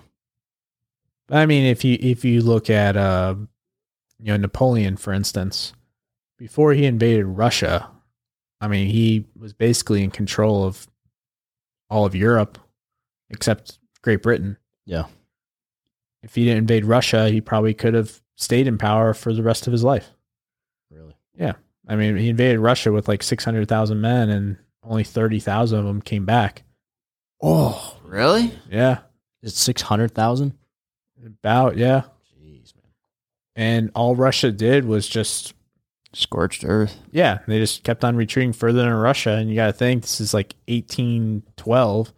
So the cars were like barely freezing, dude. So when you're free and everything relies on horses, you know, so if the horses die, you can't get food to the soldiers or anything like that. And, you know, diseases run rampant and all sorts of crazy crap. But yeah, you know, if he didn't do that, I mean, it might be a different world that we're in. So like, how do we take some of this stuff and like incorporate it into day-to-day life? Like for me, the way that I'm trying to do this stuff, and this could be maybe why I like Jefferson, because like for me, I don't have the answer to that. I don't know how we could take some of this stuff and like make sure that we're like protecting it. But the way that I'm trying to do it is to be as like authentic as I can be, and like say what I think is wrong and like try to push back on this stuff. But I also don't want to be this divisive. I genuinely have a concern that like our country, really our world right now, is like not that fucking far from this kind of stuff. I know we're structured differently and things are more interconnected, which is actually fucking great to avoid something like this, but like people are pretty divided right now. I know that they may have been more divided in like 1790 and things like that. Maybe the consequences were greater, but like that kind of shit does scare me. And I don't like that people now, at least in the media and stuff, like are very divisive, and we're kind of losing sight. I think that most people are pretty similar and want very similar things, to be safe, to be free, to do all this stuff. But like, I don't know. I feel like we're losing sight of it. And the only way that I can kind of figure out maybe how to do that now is to be as much of myself as I can and school myself up on this stuff. But I don't know what it means. And that's what I was just going to say. I think the only thing that we can do is try and understand why things are the way they are and get a better feeling for why are the Bill of Rights the Bill of Rights? Why is the Constitution the Constitution? What influenced them? What is why it passed the way it did? What is so important about the Declaration of Independence? What is really the founding document of this country? Because they're not the same. At the end of the day, the wording is completely different. But I think it kind of starts with, what does it mean to be a good citizen? Or even then, it's a philosophical, what does freedom really mean? You know, what is freedom? Yeah. I don't know how to answer that. But to be a good citizen, I think it means, what are you really voting for? Do you know who you're voting for? In my opinion, I think the most important vote that you can cast is actually for your local congressperson, because they're supposed to be your representative in the federal government, because Congress is supposed to have realistically a majority of the authority as far as what happens. And I don't know anything about my Congress people or anything like that. So for example, the latest thing, Biden signs an executive order for the mandate, right? That's not a law. Yeah. If he dies tomorrow, Kamala becomes president, she could write another executive order making that disappear. It's not a law. Yeah. But there's things like the Affordable Care Act, Obamacare. That is a law that was passed through Congress and signed by Obama. That is a lot harder to overturn. It basically has to be repealed in Congress. A new president, say you get elected as the Republican president, next year, whatever, next election. You can't just go in there and say, I'm getting rid of this. Yeah. It has to go through Congress. Yeah. So ultimately, though, I think it kind of needs some of the stuff that's going on right now. It does need to get back to how the country was founded, where it's, I know, and a lot of people think it, well, Congress doesn't do anything. They don't get anything done. That's also part of the reason why it was set up that way. Yeah. Is to not have these off the hip or these emotional reactions. It was supposed to, let's debate the issue, vote on it, all these things. But now you just see, and it kind of goes back to what we were talking about, the infrastructure. People are just going to vote on, it could be the exact same fucking bill. Well, because the Democrats put it forward, I'm not going to vote for it. Or because the Republicans put it forward, I'm not going to vote for it. Could be the exact same freaking thing. And it could be a law that says, we're going to recognize that the sky is blue. Well, no, I'm not going to sign with that because you put it forward. You know, it's kind of stupid. So I think, yeah, I think part of it is you kind of need someone to transcend it a little bit or push forward. And I think what you're referring to is some people need to, you know, have a ride off into the sunset moment themselves. But they don't want to. I think that's kind of your point, right? Is like, yeah, there's a lot of people that have been there, they're entrenched. Like, they want the power, they want, you know, they want the money that comes with it, yeah, all that stuff. And I don't even know if it's so much money. I feel like these guys it's a lot. It is 95. It's 90% money. If it's too. If it's not for for them, it's for family members. All right, you know, like take Chelsea Clinton. What the fuck does she do? She's a millionaire. Well, I mean, look at the Hunter Biden stuff with like, yeah, he's a millionaire. Did you buy one of his paintings? Yeah, I did actually. Hang it up. Or even I smell crack with Hunter Biden. Actually, I mean, we're gonna beat this up. But just to be fair, I mean, it's both sides though, dude. It's totally both sides. That's why this is where so this is what I think is happening, right? The government.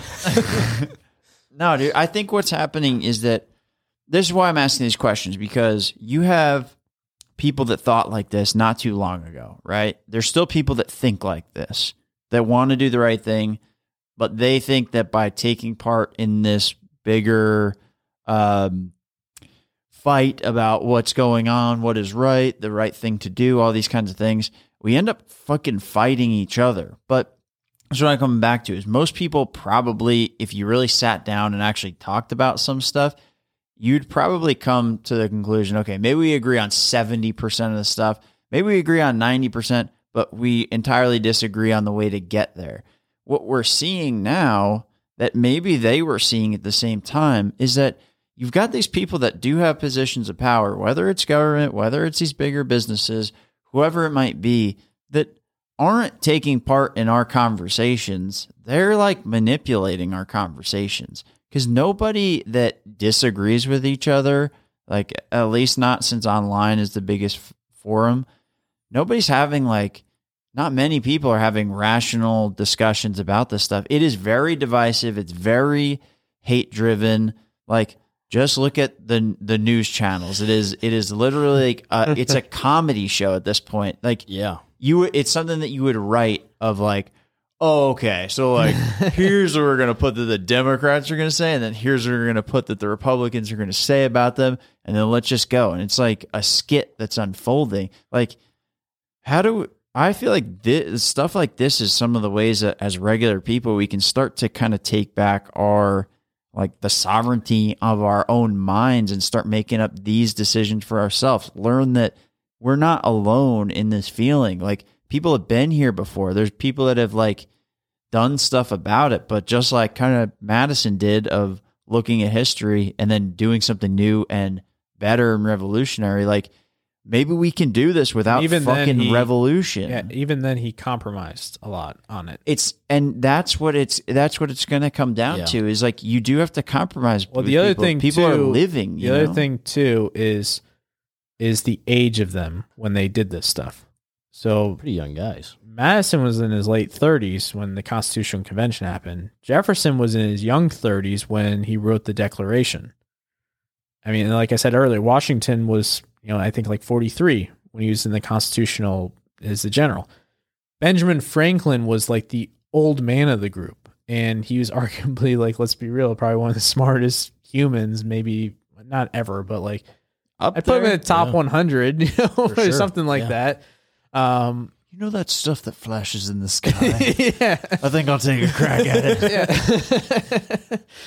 But I, to your point, Chris, I think part of it is that a lot of people, I think so many people, they don't know how to have a conversation with someone that has an opposing viewpoint, or even if we agree on 8 out of 9 things or 8 out of 10 things, let's say 80%, you're going to focus on those two.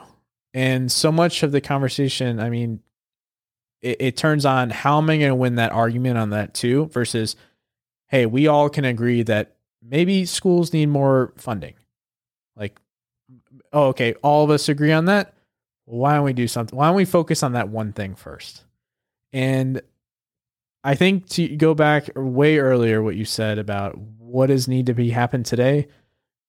If you look at some of these freaking bills that they've been passing in Congress, where, let's take the COVID relief bill. It's $5 trillion. Well, if you start breaking it down, you'll find out maybe there's like $100 million to the JFK Art Center, or like, it's like weird stuff like gender studies in Pakistan, or like weird, like stuff like where it's like, the fuck does this have to do with COVID? Yeah. You can go on the federal website, I think, and see how those are all broken down, right? Yeah. You can read the bills, but the other problem is it's that in plain sight. If they give it to them, if they're going to do a vote that day and you're a congressperson, they give it to you, 6 hours before the vote, and it's 1,000 pages, you're not going to be able to read it at all. You might just then say, well, what's in this? And then your party leader was like, just vote for it. It's our bill. I feel like it's interesting. Yeah. It's interesting because it almost feels like I feel this way, but it's like, you don't really have a choice. You have A or you have B. Like, we're put in a box now, where these guys back then, they had the creativity and they were able to think in different ways. Now it's like, you're a Democrat, you're a Republican, and you can't think what they think, and you can't think what they think. And if you do, you're opposing sides, and it's treason. It just seems like. No, they definitely had that though, because you had like the Tories and the people that supported it and all this kind of stuff. Like, well, we support this. Like, how could you want to secede from the British Empire? I'm not saying that it didn't exist, but they, like you said, I think they were, their ability to compromise more was.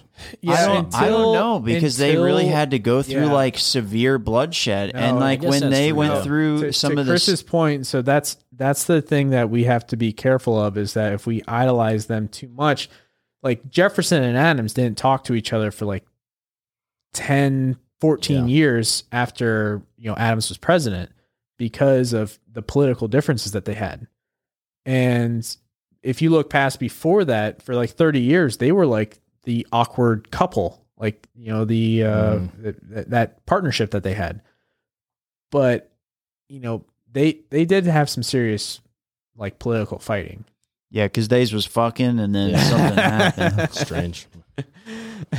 But no, it's I guess when you look at it that way, No, it's a good point of like not idolizing some of this stuff. That's what I like about this, because it takes it away from that idyllic piece of it and kind of brings it into reality of like, no, people were going through this. This is why I say I'm afraid that that's the direction of the country, of the world right now. And maybe it is more world based, or maybe it's more like the economic tier of the country based, because like I'd say I feel like we're very similar to us, the UK, Australia, like maybe there's some other countries on the list, but like similar, like economic or like philosophical countries.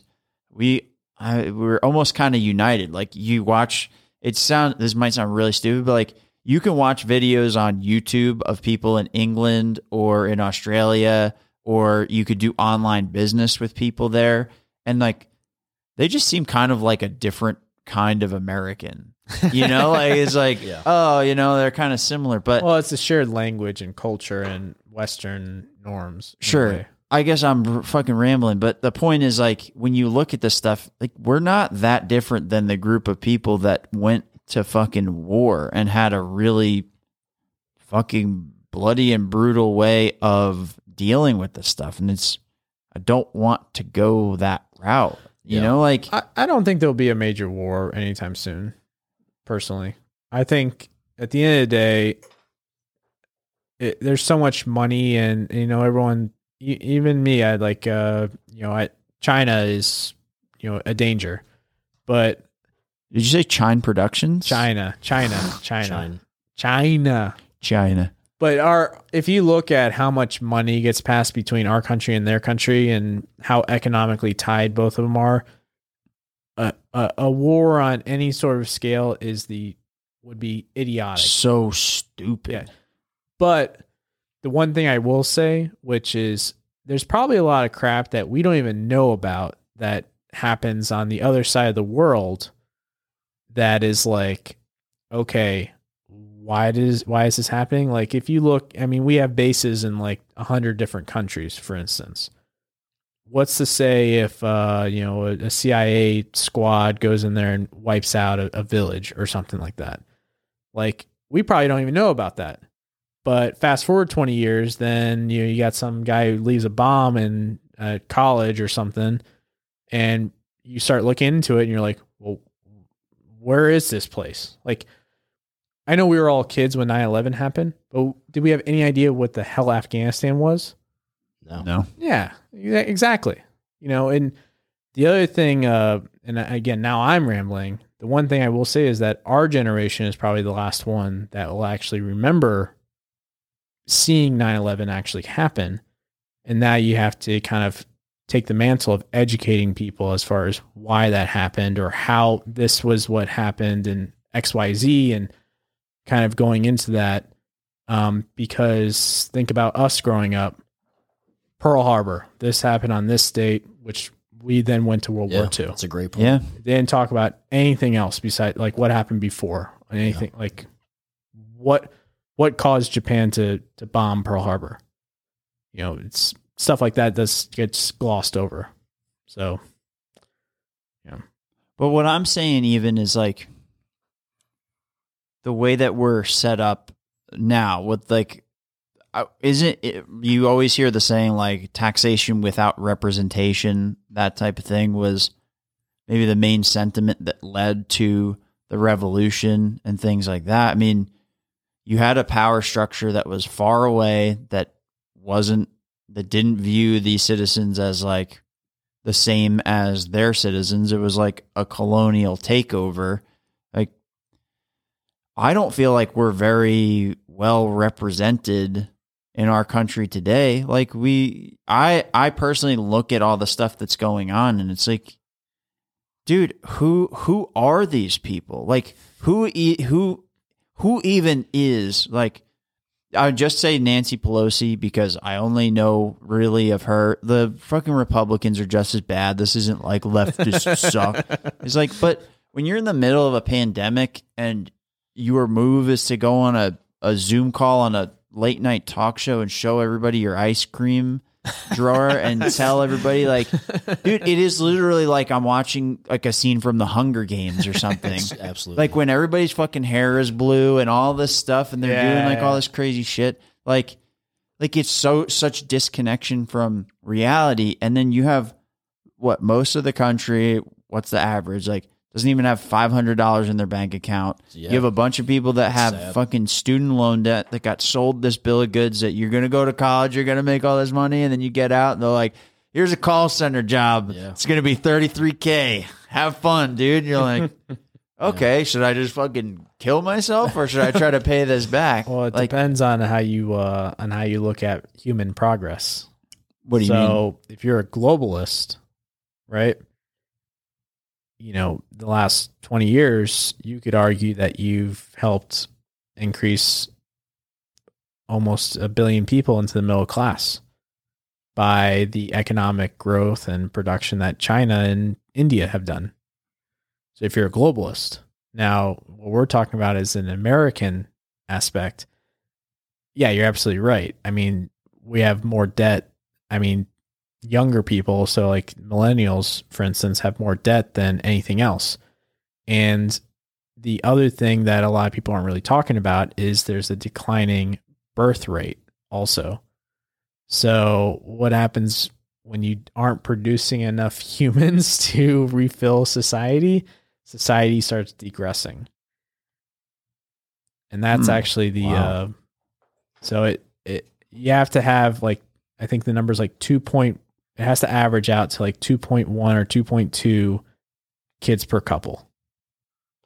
Until you just said that, I watched a documentary. I don't know what it was called, but it was about how the world is almost somehow, somewhere, as humanity, we're just understanding that we need to have less kids. But when you say it that way, that opens up a different world. Yeah, it depends on which part of the world. Like environmentally, yeah, they're saying humanity. There's too many humans. Yeah, there's too many of us to support everyone with the amount of resources that we have. Well, it's, you know, there's some pretty scary projections where like by 2030, like a quarter of the population's not going to have drinkable water. And if you want to talk about war, I mean, people would literally probably kill each other for water. Or you would die. Yeah. Yeah.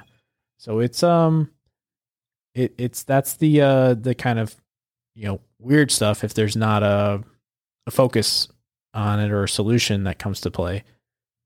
But to your point though, Chris, I mean, I believe in capitalism, but I don't think capitalism should be allowed to run wild. Yeah. You know, so, you know, to the best, the issue I have is that if you take say a company like Google, for instance, or Apple, if they have a dominant market share, but if they use their domination to stifle or buy out the up and coming, you know, product, that is eliminating, say, innovation. Like Facebook, for instance. I don't know anyone that really uses Facebook anymore. You know, how it was before. But what did they do? They bought out, say, Instagram, for instance. WhatsApp. Yeah. They bought all these other things. Or Google. Google's main profit is digital advertising. Yeah. They don't make any money from being a search engine. That's a free thing. But go on YouTube. What are you going to get every time you open up a video? Ads. That's it. Yeah. So I think the main lesson from today is that you're starting your own online business or what? Me? Wow, oh, awesome. I wish. Maybe. No, but so like not smart enough. I guess just as we're kind of wrapping this up, like the reason why I asked these questions and that out of water by 2030 was not something that I had known about. So I'm gonna try to look into that. But look at some of the weird shit that's going on in Central Asia. I feel like I learned a lot of stuff this evening. So like, all right. So what I'm trying to get out of this here too is how do we move forward and try to fucking make this like a better place? Like what can we do to get, I guess that is, it is like try to keep your head out of these fucking stupid ass arguments and these stupid ass like things that people just say in the news and all this stuff and try to figure out solutions to move forward. And maybe you got to look at history.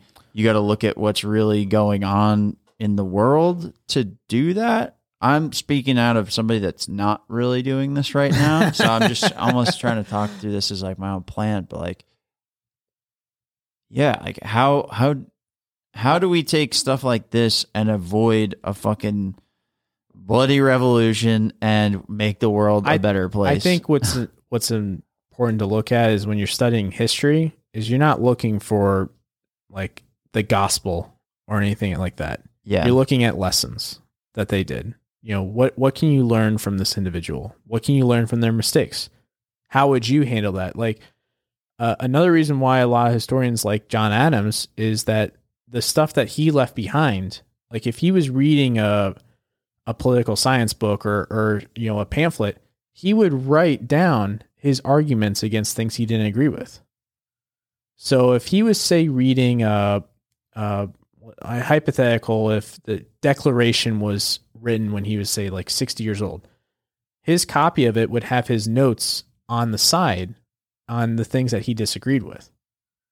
So that's why a lot of historians like his work or his letters or anything like that. Anything that he read, he would, and he was kind of like a bulldog where he would kind of go right at it and be like in your face on his arguments.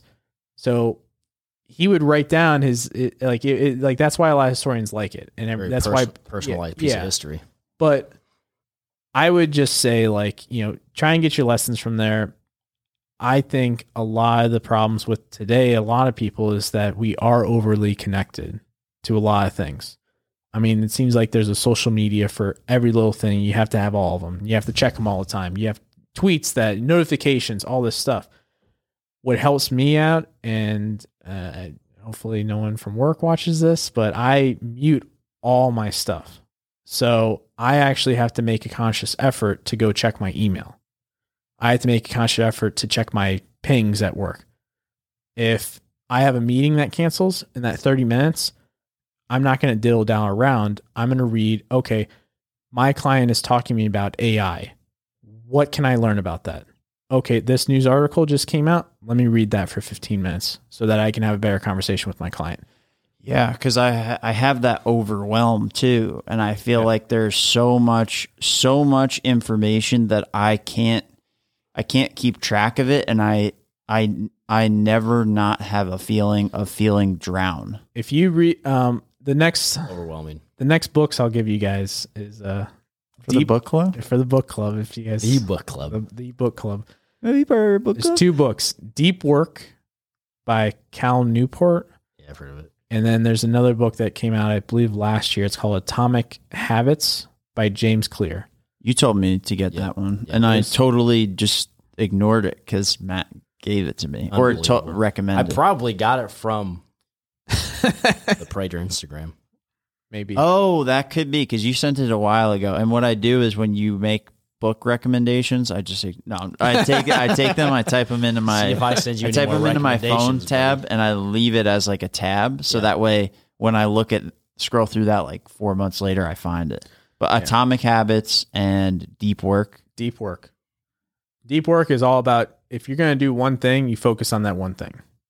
So, you know, if you plan your day out by using your calendar, right, on, say, Outlook, if 9 to 10 is for you to, say, read on business management or website development or advertisement, you spend that full hour reading on that. You're not checking your email. You're not looking at your phone. You're not put it in the other room. That's like kind of, this is the gist of the book, is like focus on what you're doing on that time that you allocated for it. If you want to watch or attend a TED Talk or something like that for, say, 2 hours, turn everything else off and watch that for the 2 hours. And then maybe the last hour of your day, check your email, check your phone, check all that stuff. Because all that, I mean, time gets away from you when you're doing that kind of that monotonous, you know, I shouldn't say monotonous, but like. It gets monotonous.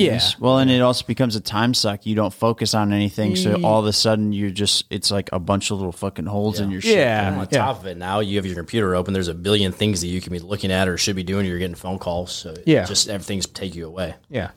It's all about being focused on one thing at the time. That's it. And then the Atomic Habits is all about just, I would say the gist of that one is just 1% increases. So how are you going to improve 1% day over day?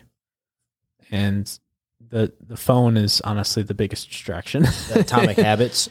Yeah. You're talking about? Yeah. That was my biggest takeaway from it, is just 1% increase day over day.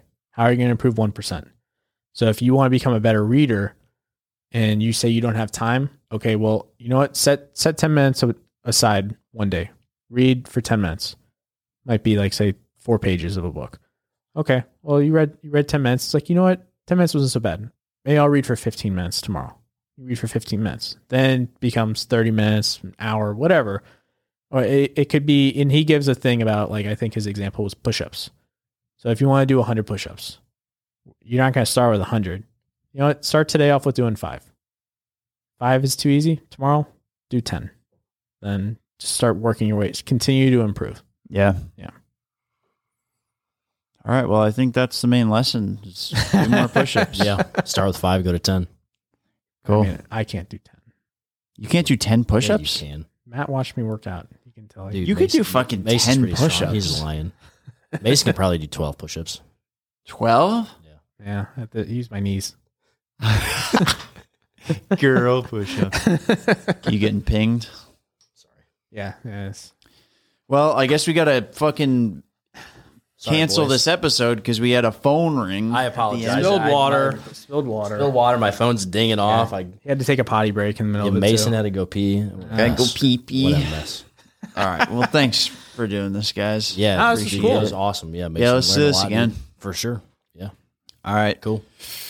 Thank you, everybody. Adios. Have a good night.